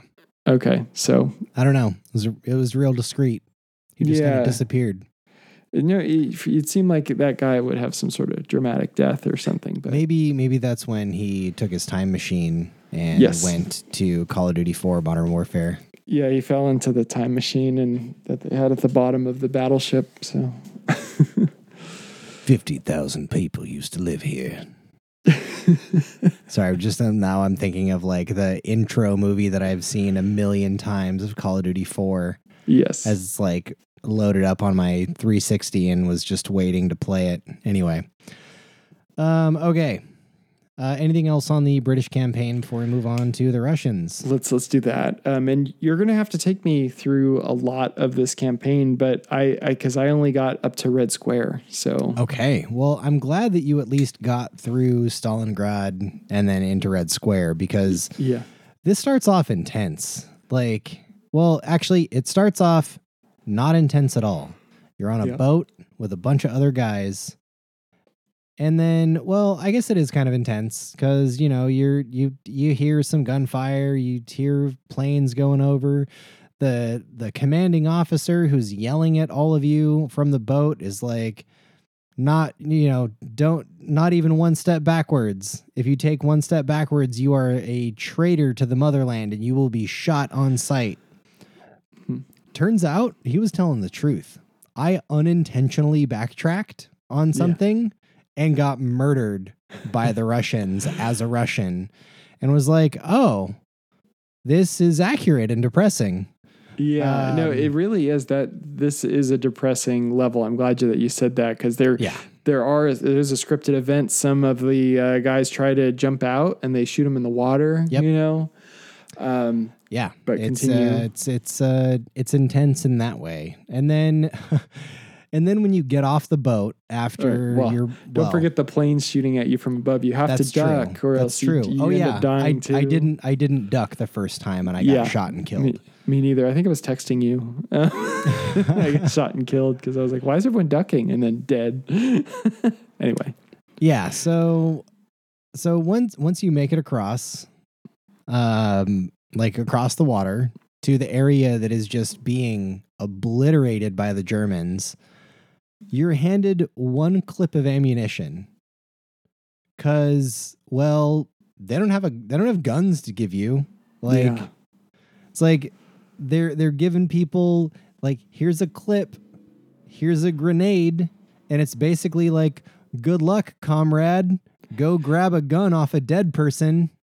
Hope Yeah. you make it. Mm, I think that there's some historical accuracy to this. Oh, I too. bet. Like I bet there's there more because I know that you know the the Russian army was one of the more plentiful armies um, in in the war, but they maybe did not have enough weapons to go around. So it's like here's didn't, a clip. Didn't have the resources to fully equip everybody. yeah, good luck. Um, good luck to you. Hopefully, you can find a weapon before you get shot and killed. It, it was yeah and it kind of just felt like a slaughter you know because it's like you, you're ju- they're just throwing bodies at the situation no matter Yeah. what you know and hoping that it works out for them Yeah. So that was that was pretty intense. But yeah, you like you meet up on the beach with a guy who has a gun and he uses you as a decoy. So Yeah. he's like, "Hey, when when they reload, I'm going to tell you when to start running and you run to that vehicle. And then you're going to be my decoy and then I'll fire on them." And you're like, "But wait, do I?" He's like, "Go." So yeah, so that part was intense, and then yeah, then you finally like get a weapon after a little like uh, after you complete that first level, completely just like might as well be running around naked. okay, so um, Red Square. What do you remember from Red Square? so I, I remember i don't know if this is part of stalingrad still but you're you sort of um, you team up with somebody in the in the red square area who get kind of leads you to this tower over on the right so that you can flank Oh yeah. He kind of says like, "Hey, come here. So if we go forward, we're gonna die. If we go back, we're gonna die. So let's go this way and not die, and maybe not die." So, yeah, um, so that's what happened. You you kind of climb the tower, and uh, he instructs you to um, you you find a you know a, a scoped rifle so you can shoot down the uh, the officers. Which those Yeah. guys blend in. I could, I could, for a little while. There was always like Dude. one more officer still. The first time, I swear I killed all four of them. I could not find the fourth one. Yeah. But I just had to reload my save and try it again. Yep. And then, like, count them as I killed them. And then it finally was like, great work. Yes. Yeah, exactly. It's there was um some you have to kill the the the uh the generals or or because they'll just tell you know to Yeah. They to- just keep advancing the, the other troops forward. yeah exactly you kill them though and then you kill all the troops and then the troops are like i'm not going out there everyone died so anyway so uh, th- then your uh, your comrades can sort of advance and then you, you you sort of get to this door and that's about where i stopped right there so Gotcha. Um, so yeah, then you kind of move on to this train station area. You're still fighting and shooting Nazis. Um, go through the Stalingrad sewers. All these are like okay, Pavlov's house, but really like where I feel like it starts picking up again is at the Warsaw factory, Warsaw rail yard. That like that area where you're, um, wait, was Warsaw? Which one was the tank level? Oh, wait. I'm gonna have to look this up. I think maybe after I think it's maybe after actually the Warsaw factory and Warsaw rail yard, because the factory is a tank factory. Mhm. And then the rail yard you're still kind of going through, but I'm pretty sure the Oder River country and Oder River town, I think those are tank levels. Oh, interesting. which that was fun. Hmm. Um like the the tanks don't control the way that I would expect from something like, you know, like playing the Battlefield series. Um but it was still fun. And I really did kind of enjoy going through and blowing up all the Panzer uh the Panzer tanks or the ti- no, actually the Tiger tanks I think they were. Hmm. So those were really fun, but then then after like after you finish those tank levels and you finish the main Russian campaign, there's then one level per each faction to essentially end the war. So you get one last level as the Americans, Mhm. which that one was okay. It was like, eh, I, I could take it or leave it. For the British one, there's the V2 rocket site, and you kind of go through these like set up pillbox bunkers and kind of take out all the Nazis that are there. You're in the snow. and then you go through and you place explosives on the V2 rockets and blow everything up because like, hey, great, now the now the Germans can't bomb London anymore. Mhm. But my favorite one was when the very last level when you take control of the Russians again, or you know, you're Russian, you're you're a single Russian character, not all of them, and you're in Berlin. Hmm. So you get to st- like you have brought the fight all the way back to Berlin. Yeah. Like you're bringing it back to the Nazis Mhm. and it's like it's crazy you get to go into this giant building in berlin and like take out all the nazis inside make your way to the top and then you're like wave like not you but one of the guys with you is like waving the the soviet flag at the very top of the building in front of like where like normally you would find that like big nazi eagle or something Yeah. and that's when it all kind of like fades and there's like like uh, the the music is just building so much as you're fighting your way through this building and getting to the top and it's i don't know it just it it felt so good Yeah. It felt like a powerful moment, right? yeah like it it was it was i don't know like i remembered that it was gonna happen as it was coming up but like that's something i hadn't thought about since i had first played this game. And then i was like oh yeah that's right. This is gonna be so cool. And you know i mean the the very like you just kind of see the dude like waving the flag and then it just like boom roll credits. So like in a sense it felt like it was it was over a little bit too quickly. Mhm. But i do really like the way that it ends Yeah, I that it does sound re- really good. I'm, you know, I'm kind of a little disappointed. I I didn't, you know, make a little bit more time to finish it there. Um, but yeah, I I think it's all good man at least at least watch at least watch a video or something for it yeah for the end No, I will. Uh, amazing, you know, and I kind of got the the kind of the gravity of this, you know, the whole war and everything playing this game. Like it kind of hit me like it's never really hit me before somehow. yeah Uh, I don't know what it was exactly, but it's just like you know the the way the game drew me in. Um, you know, I I just you know very glad that not too many things like this happen all the time. You know, like it's just seems like a, a real waste. You know, to be fighting because, I mean, even Yeah. even just like playing in the soldier's shoes, I'm like even questioning like. Do we really have to do this? you know, so yeah I, I, no i know what you mean I think a lot of soldiers at the time were, you know, ready to fight. They wanted to, you know, do their part and die for their country. But uh, well yeah a lot I of mean, people were probably a little uncertain too. So Yeah, but I mean, I feel like I don't know. Like when you've got when you've got something so clearly bad, mhm. like really, the Nazis are the like Nazis are the perfect bad guys. yeah, no, I, I, yes, I agree. Not not that I want them to exist or anything, but like cuz I definitely don't.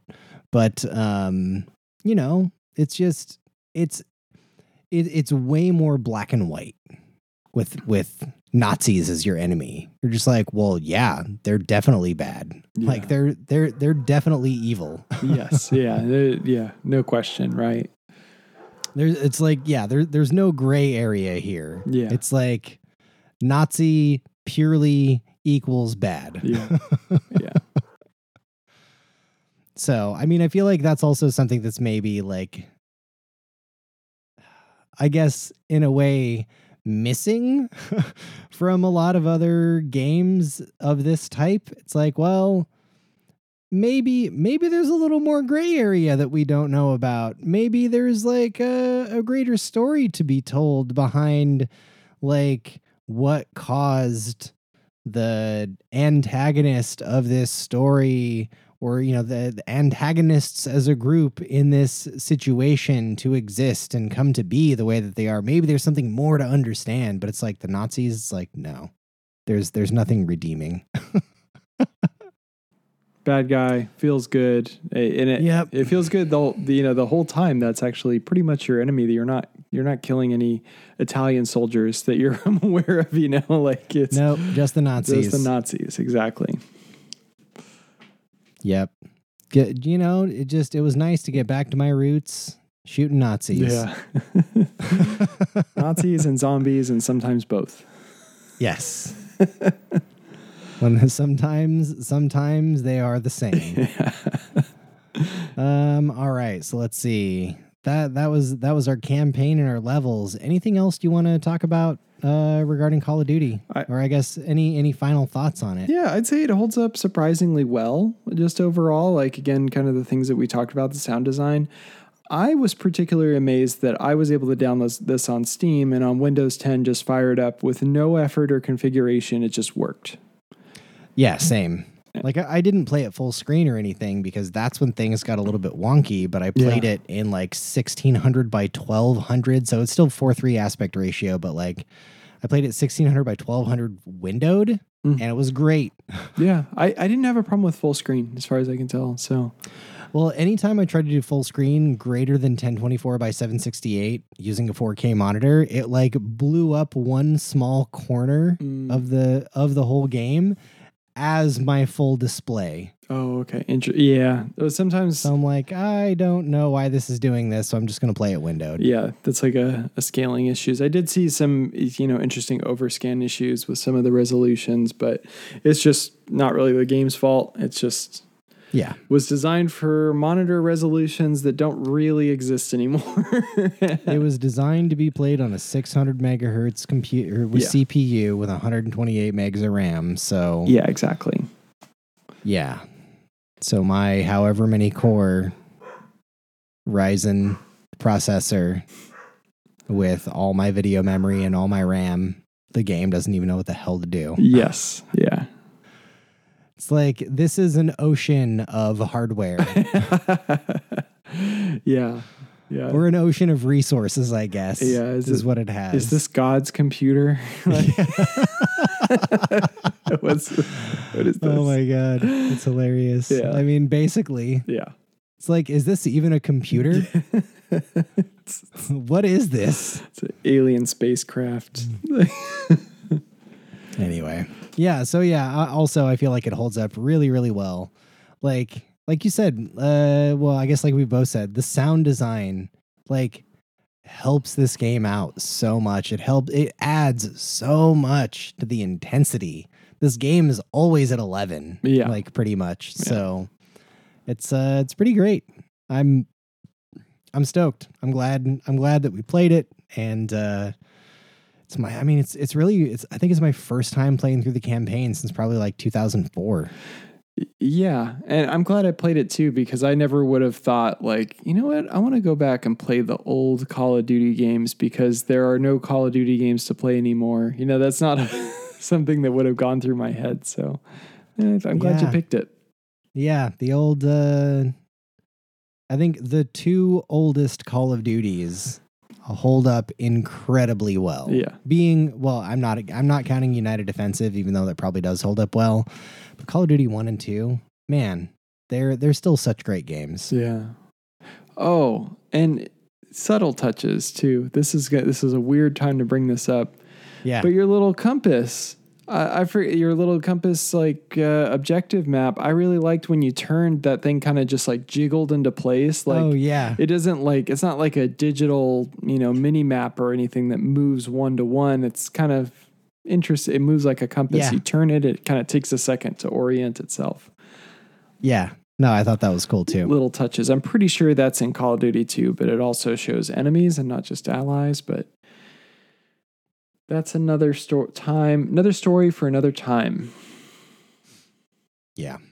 I was I was kind of tempted to play some Call of Duty too, Yeah. but but held off because I started playing something else. But um, all right. Well, anything else on Call of Duty, or should we uh, go back to the future? It's Back to the Future time. All right, let's get in that time machine. And we have arrived back to present day, which again is the past for you, listener. Hmm. It is August the 11th, 2022. And I had a whole heck of a lot of fun going back to 2003 and uh, talking about Call of Duty. Yeah, me too. I, I'd be lying if I said I didn't. So Uh, all right. Well, I guess uh, this this is where we should talk about the things we've been playing, and I feel like I've already I've already alluded to some of the things, kind of. we just we were so excited we just had to tease it. Yeah. So that the iOS game that I was teasing that I played a very small amount at uh, at my friend's house was Sneaky Sasquatch, Mm. Yep. and I observed basically what is like Metal Gear Solid Light. but you're a Sasquatch, and instead of uh, the Metal Gear, Mhm. you're going around stealing food. And okay, so you've got kind of like a top down sort of perspective, right? Sure, yeah, And Yeah. and um, the art style is kind of interesting, but I, I'm gonna call it cel shaded, maybe. Um, it's it's kind of what it is. It's it almost it looks like you're in a world of construction paper, kind of, but not like textured to look like Not- it's made out of not paper. not as crude as like you know early South Park. It's like yeah, yeah. So I I'm trying to think of another game that has a similar art style. But anyway, They, they've probably added more things to the game, but you know, kind of the whole idea is to go around and you're, it's sort of like a survival game in a way, right? And I'm sorry, I've just Yeah. taken the reins away here. no, please, Like, because you know way more about the game than I actually do. Yeah. I just I I played it for 30 seconds to a minute. And then just like watched my friends' kids play the game. yeah. So, and I think I played this game before we recorded the podcast, or we talked about it in very early episodes. But your sort of objective is to sneak around and steal food and not get caught by um, the people. rangers. The rangers, basically, the people will alert the rangers, I believe, but you have to just sort of sneak into the coolers. And when you when you, when you get to the coolers or wherever the food is, it kind of like turns into this mini game where it shows a hand and you control the hand with the screen and you can like sort Yeah. of pull things out. You can eat things like fish and stuff like that. But then when you the the fun part is when you have the food, you can kind of pick what you want to eat and you can save some things and sell extras for later for cash that you can use to unlock or basically buy things that unlock different parts of the level like like skis so you can go snow skiing or a golf cart so you can travel around faster and you don't run out of time in the day. But the, the fun part is, yeah, when you get the food, you hold it up to the Sasquatch's mouth and he eats and he eats like Cookie Monster. He just kind of and the food goes everywhere all over his face and I just I I chuckle every time. It makes me so happy every time. And I can only imagine how a, a young child might feel. So Yeah, it's it's a it's a very cute game overall.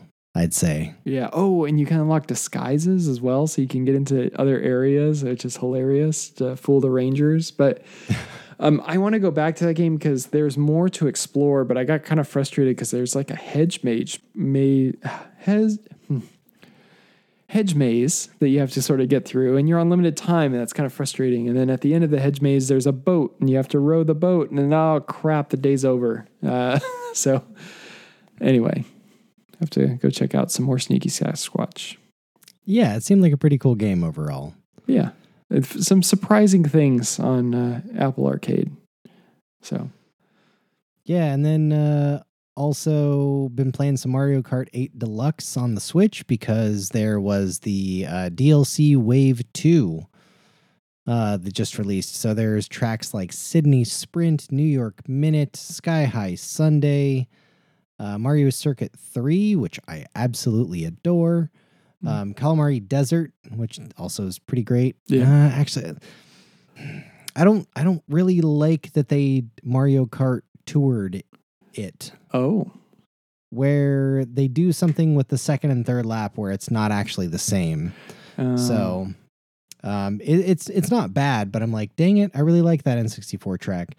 Um, then there's also uh, Snowland, Mushroom Gorge uh, from the Wii, and then Waluigi Pinball. ah, that's the long-awaited return. Yeah, so there's some really great tracks in this, and I've I've gone through. I'm trying to get gold three stars on everything, and I've done that so far with Mirror. Oh, okay. And yeah, my approach is with when they're brand new, I'm going to focus on Mirror in trying to get the gold and three stars because I don't have muscle memory for them yet. Okay. Sure. So I tried Mirror first, and then I moved on to 150 cc's, and I think I still have to. I think I have two stars on one of them and three stars on the other. Um, so I need to finish that up and then uh, move on to 200 cc's, and then get gold and uh, three stars on those as well. And uh, you collect the straw the stars by basically taking first place, or Yeah, you can only get three stars if you get first place on every race. okay. So you, not only you know do you have to place first overall and get gold, but you have to get first every time. Okay. So, like, there's some that where I'm like, I got first three times and then second once, and it's like, great, you got two stars. I'm like, damn it, Yeah. got to do this again. And nothing's worse, you know, like can you imagine being on that fourth race and you're about to get your fourth first and a blue shell takes you out and you're like, Yeah, actually, that stuff kept happening to me. Yeah. I can't remember which one of the cups, but I was like, okay, well, I'm going to take a break from this. And then, actually, I'll mention the other two that you have not been playing Yeah, and sure. save the one that we have been playing so that we can both kind of talk about it. yeah. Um, I did also play one evening of uh, Hunt, the Showdown, Yep. on PC uh, with a friend of mine, and uh, I didn't do too bad. I haven't played it since back whenever the last time I played it with him. Um, but I I died one time, but they were able to revive me, and then didn't die the other times, or ca- or cause us to be killed. Good. um because you know it's it's very like i mean it's not exactly battle royale but it's like groups of three and you go out into the bayou and you shoot a big monster and you can shoot and kill the other groups of three and take their crap. It's very i don't know. I guess it's sea of thieves ish in that way where there's like everyone goes out into one communal area. You could you could do your own thing and try to mind your own business and just grab what you need. But if you grab something it'll put you on the map for everyone else to see. So anyway i guess yeah. It, it's kind of stressful but um, i was playing with two people that are way better than me. So i was like just tell me what to do. Tell me what to do. I will try to do what you say and then hopefully we don't lose Yeah, I remember this game now. I kind of forgot about it. Um, it was kind of a hit when it first came out on Twitch. Yeah, and- I think it came out in 2017. It's not like it's it's not like it's a new game or anything, Uh-huh. but um, but yeah, seen seen some friends playing that recently, so I hopped in. And then last thing I've been playing on my own, I actually only just started playing two days ago because I beat Call of Duty three days ago. Um, and I was like, I was trying to find a game to play. I was like, do I want to buy a game? I'm like, let me see what's on Game Pass. And then I saw Sniper Elite 5. nice. And I was like, you know what? I've not played the other Sniper Elite games. I've heard good things about Sniper Elite. Let me download this. Let me see. Let me see what it's like. I am having a ball playing Sniper Elite 5. Like so much fun. Yeah, I- I think Um, they've added more like I think the first Sniper Elite like 1 and 2 are kind of like different games. They're more like kind of sniping simulators, I guess, but this is more I don't know, it's, start, it's starting to evolve more into a more rounded shooter, I think, but It's it's very like it's very open world ish. It gave me it actually gave me some Metal Gear Solid 5 vibes. Um with how much you can do things in the environment to distract your enemies. Um aka the Nazis. yep. So I just I wanted to shoot some more Nazis. yeah. Um but yeah, it's uh I don't know. It's it's a lot of fun. I've only played the first like 3 or 4 levels. It's funny. The estimated the estimated time uh to beat this game I think is 10 hours. Wow. Like if you look on how long to beat, it's like 10 hours. Like if you just make a beeline and go to the objectives, that's all it'll take. I've probably played this game 8 to 10 hours already and I've only completed the first I think 3 levels. wow. And there's quite a few more to go. Okay. It's just because I'm like, "Oh, what's over there?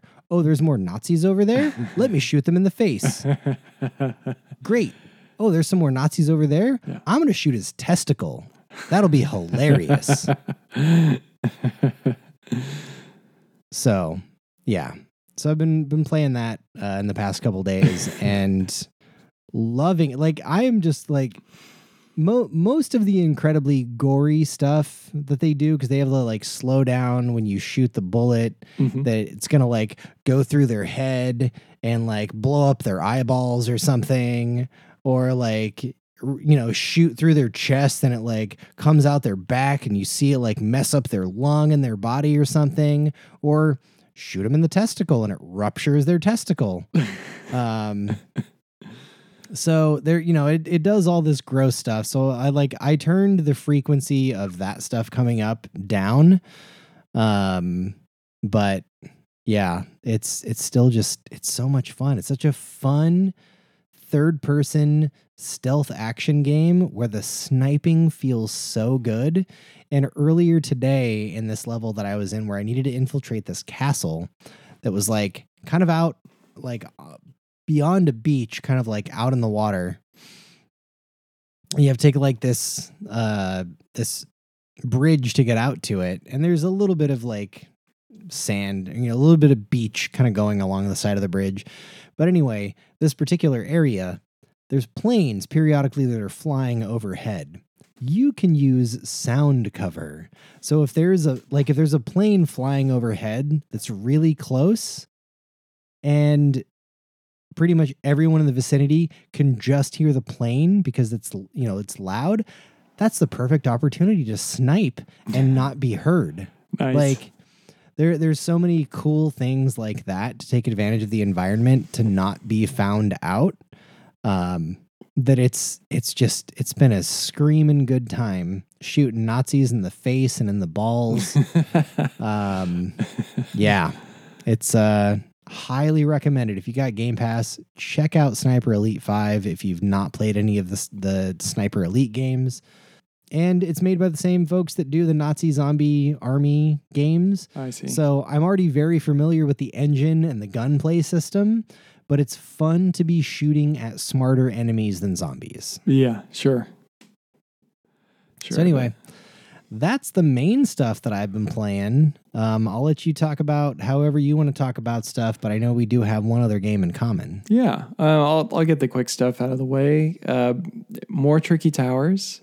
Um, I don't know if I mentioned this, but like, so my um, uh, either last show, but I can't remember exactly how far I got with tricky towers. But we've been playing more with my girlfriend and her uh, nieces and nephew have been visiting. Her brother came over, and now um, when they're her brother downloaded it on his PS5. So when she goes over there, um, she went over there. They started playing Tricky Towers around midnight. She came back at three o'clock in the morning. Like they, Oh my God. just marathoning Tricky Towers, just like all. Anyway, they're having a ball. They're all totally addicted, and it's all because of me. I did it. Nice. so uh, it's just, I mean, easily Score now- one, Andy. yeah, I've roped in at least six different players, six or seven people that are just play the heck out of that game now. Um, and it's it's really cool. I'm really glad the PS5 supports DualShock 4 controllers because I don't have four DualShock 4s. Um, but I do have two Dual, DualShock 4s and two Dual Senses. So Nice. with, with that, I have four players. So uh, that's it's really nice. I'm, you know, sometimes it's n- nice to, um, you know, just get what you need. um, and also, I fired up something the other night, and I probably should have been playing Call of Duty, but I decided I wanted to play um, something that we've both been playing, which we're going to talk about soon. But I decided to fire up The Sims 3, not The Sims 4.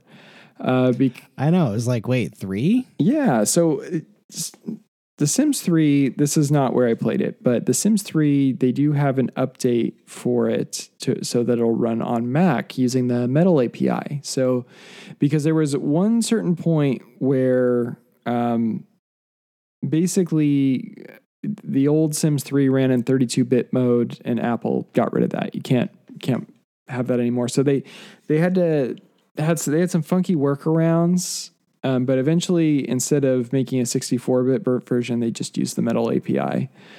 and that allows you to play it. But playing on uh, my Mac Studio, even low settings or high settings or max settings or whatever, it's incredibly hitchy. It's it's a little it's a little janky. So I don't know um, what the deal is there or what I need to do to make it run better. So I decided I'm like, let's see how it runs on PC and it's beautiful. And it's one of those new, you know, like there's an ocean of hardware here because this game came out in like, I don't know, 2011 or something like that. So I'm able to max out the settings and super water reflections and all that.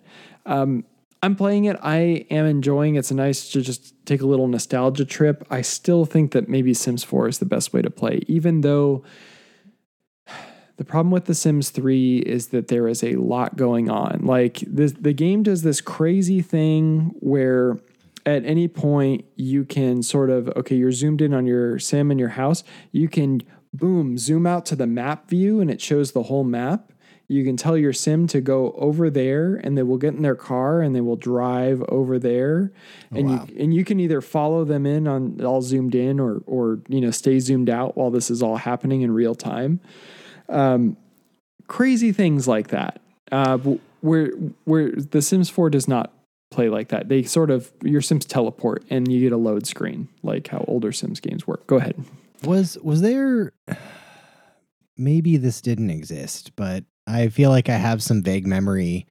Was there any integration between The Sims and Sim City to allow your Sims to traverse a city that you developed in Sim City? Um, not not that I am aware of. Okay. No, not that I recall. Um, now, May, then maybe what I'm thinking of was like an ambition of Yeah, theirs that yeah. they wanted to do.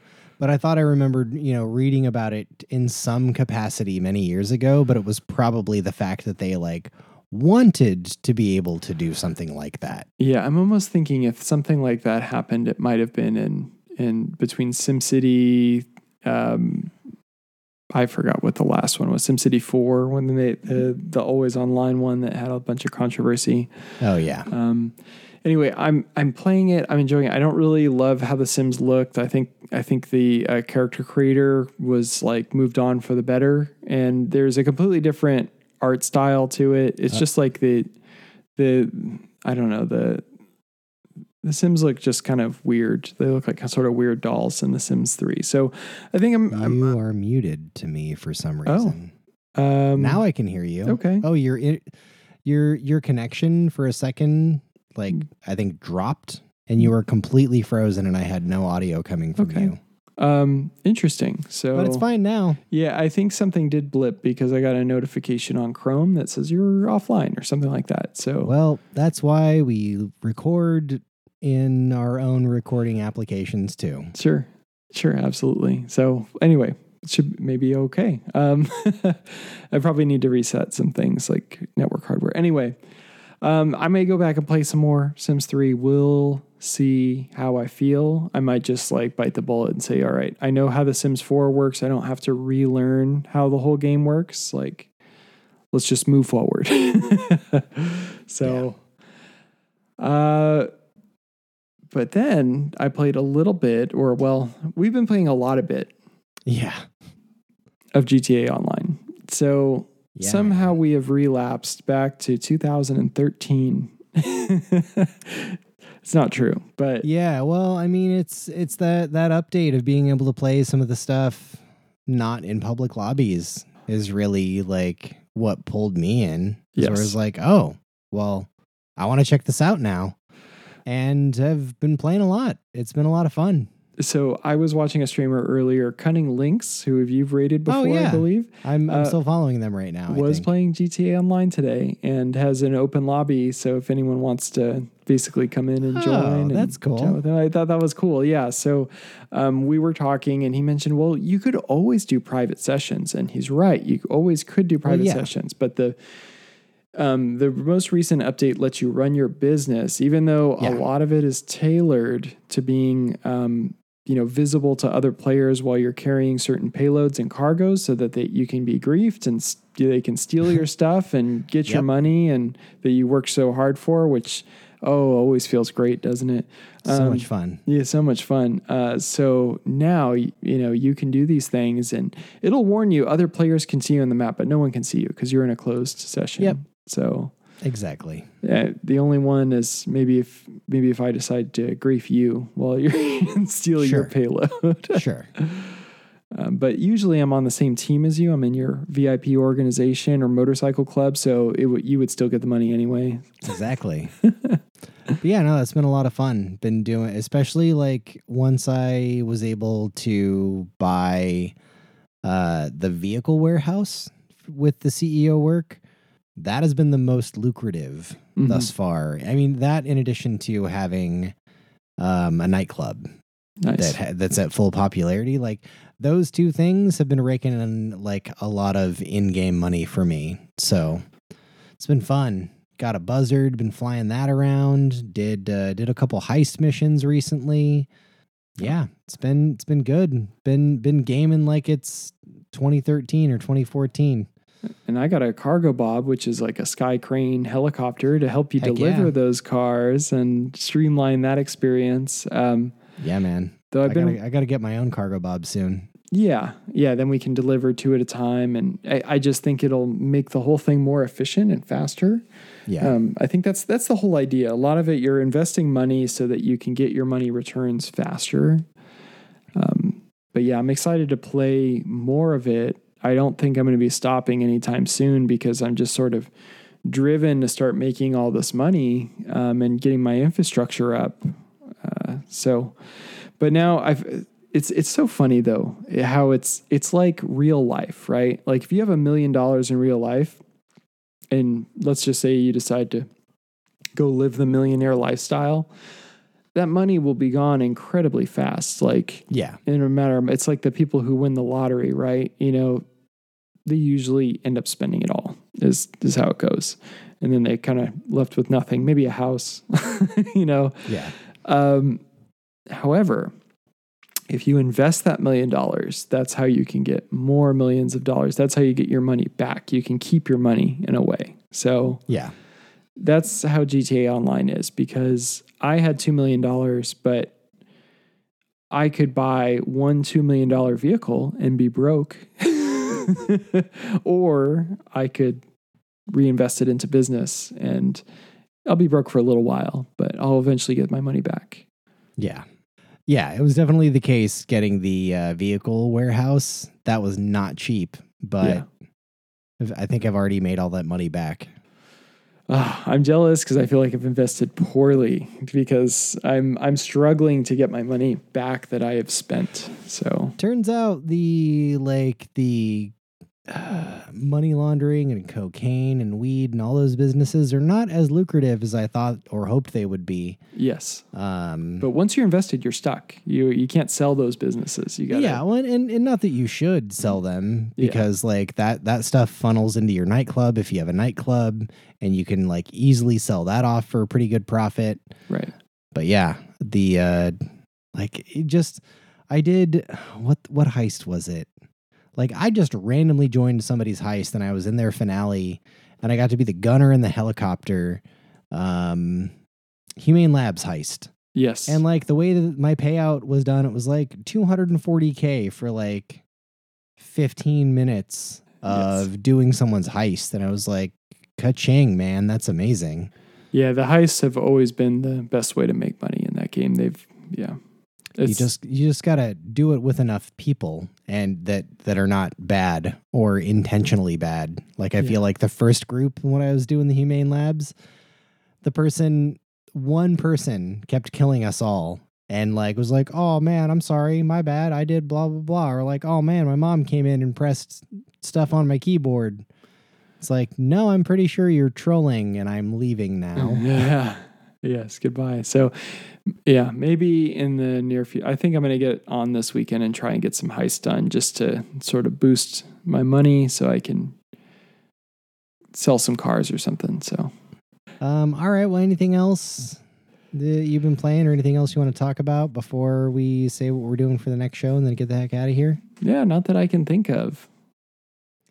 You All guys right. ready for the stinger? The stinger. We're doing things a little differently, but I'm gonna let you tell it. Oh yeah, yeah. It's it's uh it it's gonna be a little bit different in the next episode. So in is in the near future, I'm gonna be taking a trip, and it's kind of in a weird timing situation with uh with when we normally record episodes. But I had a fun idea to address this. And uh, the next episode that we're going to be recording is going to be for Teenage Mutant Ninja Turtles Shredder's Revenge. That's right, the newest Ninja Turtle game that just released, what, two months ago? Oh, So not going very back in far. Sorry, not going very far back in time for this one, but uh, we're also going to be potentially, well, not potentially, we are going to be talking with Mister Jeffrey Carroll from the Back Bedroom Podcast as well. As long as we can get our schedules to match up, because I just realized he's in a different time zone, so we might need to try to record a little earlier. Uh, we got time machine. We got it. We, we, time machine, no problem. So yeah, but anyway, you know, gonna gonna cover a newer game. This is kind of like a I would say it's like it's like a retro game that just came out. It just so happened to come out two months ago. Mm. Um, but it's got, you know, a very retro feel and a very retro style. So yeah, I'm excited. And it'll be fun to have a third seat for the first time ever. We'll see how Kind that works. Well, Yeah. I mean, as it was at least the first time ever in a normal format show. Yeah. Okay. cool. That that that works for me. Yeah, Um, so that that'll be that'll be fun and interesting. Yeah, I'm I'm excited. I haven't played this game at all yet. I'm gonna I'm gonna try and change that as soon as possible, and Yeah, so we can talk um, about it. Definitely, because because uh, we'll we'll have to record sooner rather than later for this. Um. Anyway, so yeah, looking forward to it. And uh, I mean, I love the heck out of the game. hmm And uh, well, yeah, maybe we still need to see if we can somehow either play it together. I've already played through this game multiple times. Yeah. I've probably already put like 25 or 30 hours into this game, um, even though it's only two and a half hours long. Yeah. but anyway, I'm stoked. Yeah. Me too. Pizza time. Exactly. all right. Well, is that it? Should we get out of here? That's all. That's all I got. Okay. Well, hey, everybody, thanks so much for listening to the show. We know there are a lot of podcast options out there, and we appreciate you taking the time to put our words in your ears. really does mean a lot. You can also check out our website at www.retrogametimemachine.com, and you can subscribe to this podcast on Apple Podcasts, Spotify, Goodpods, and heck, probably every every other podcast application that exists. Uh, you can join us on Discord. You can follow us on Instagram and Twitter. You can support us at the two and five dollar tiers on Patreon. Join us next time we talk about Teenage Mutant Ninja Turtles Shredder's Revenge. Your video games will be fun, and bye for now. See you.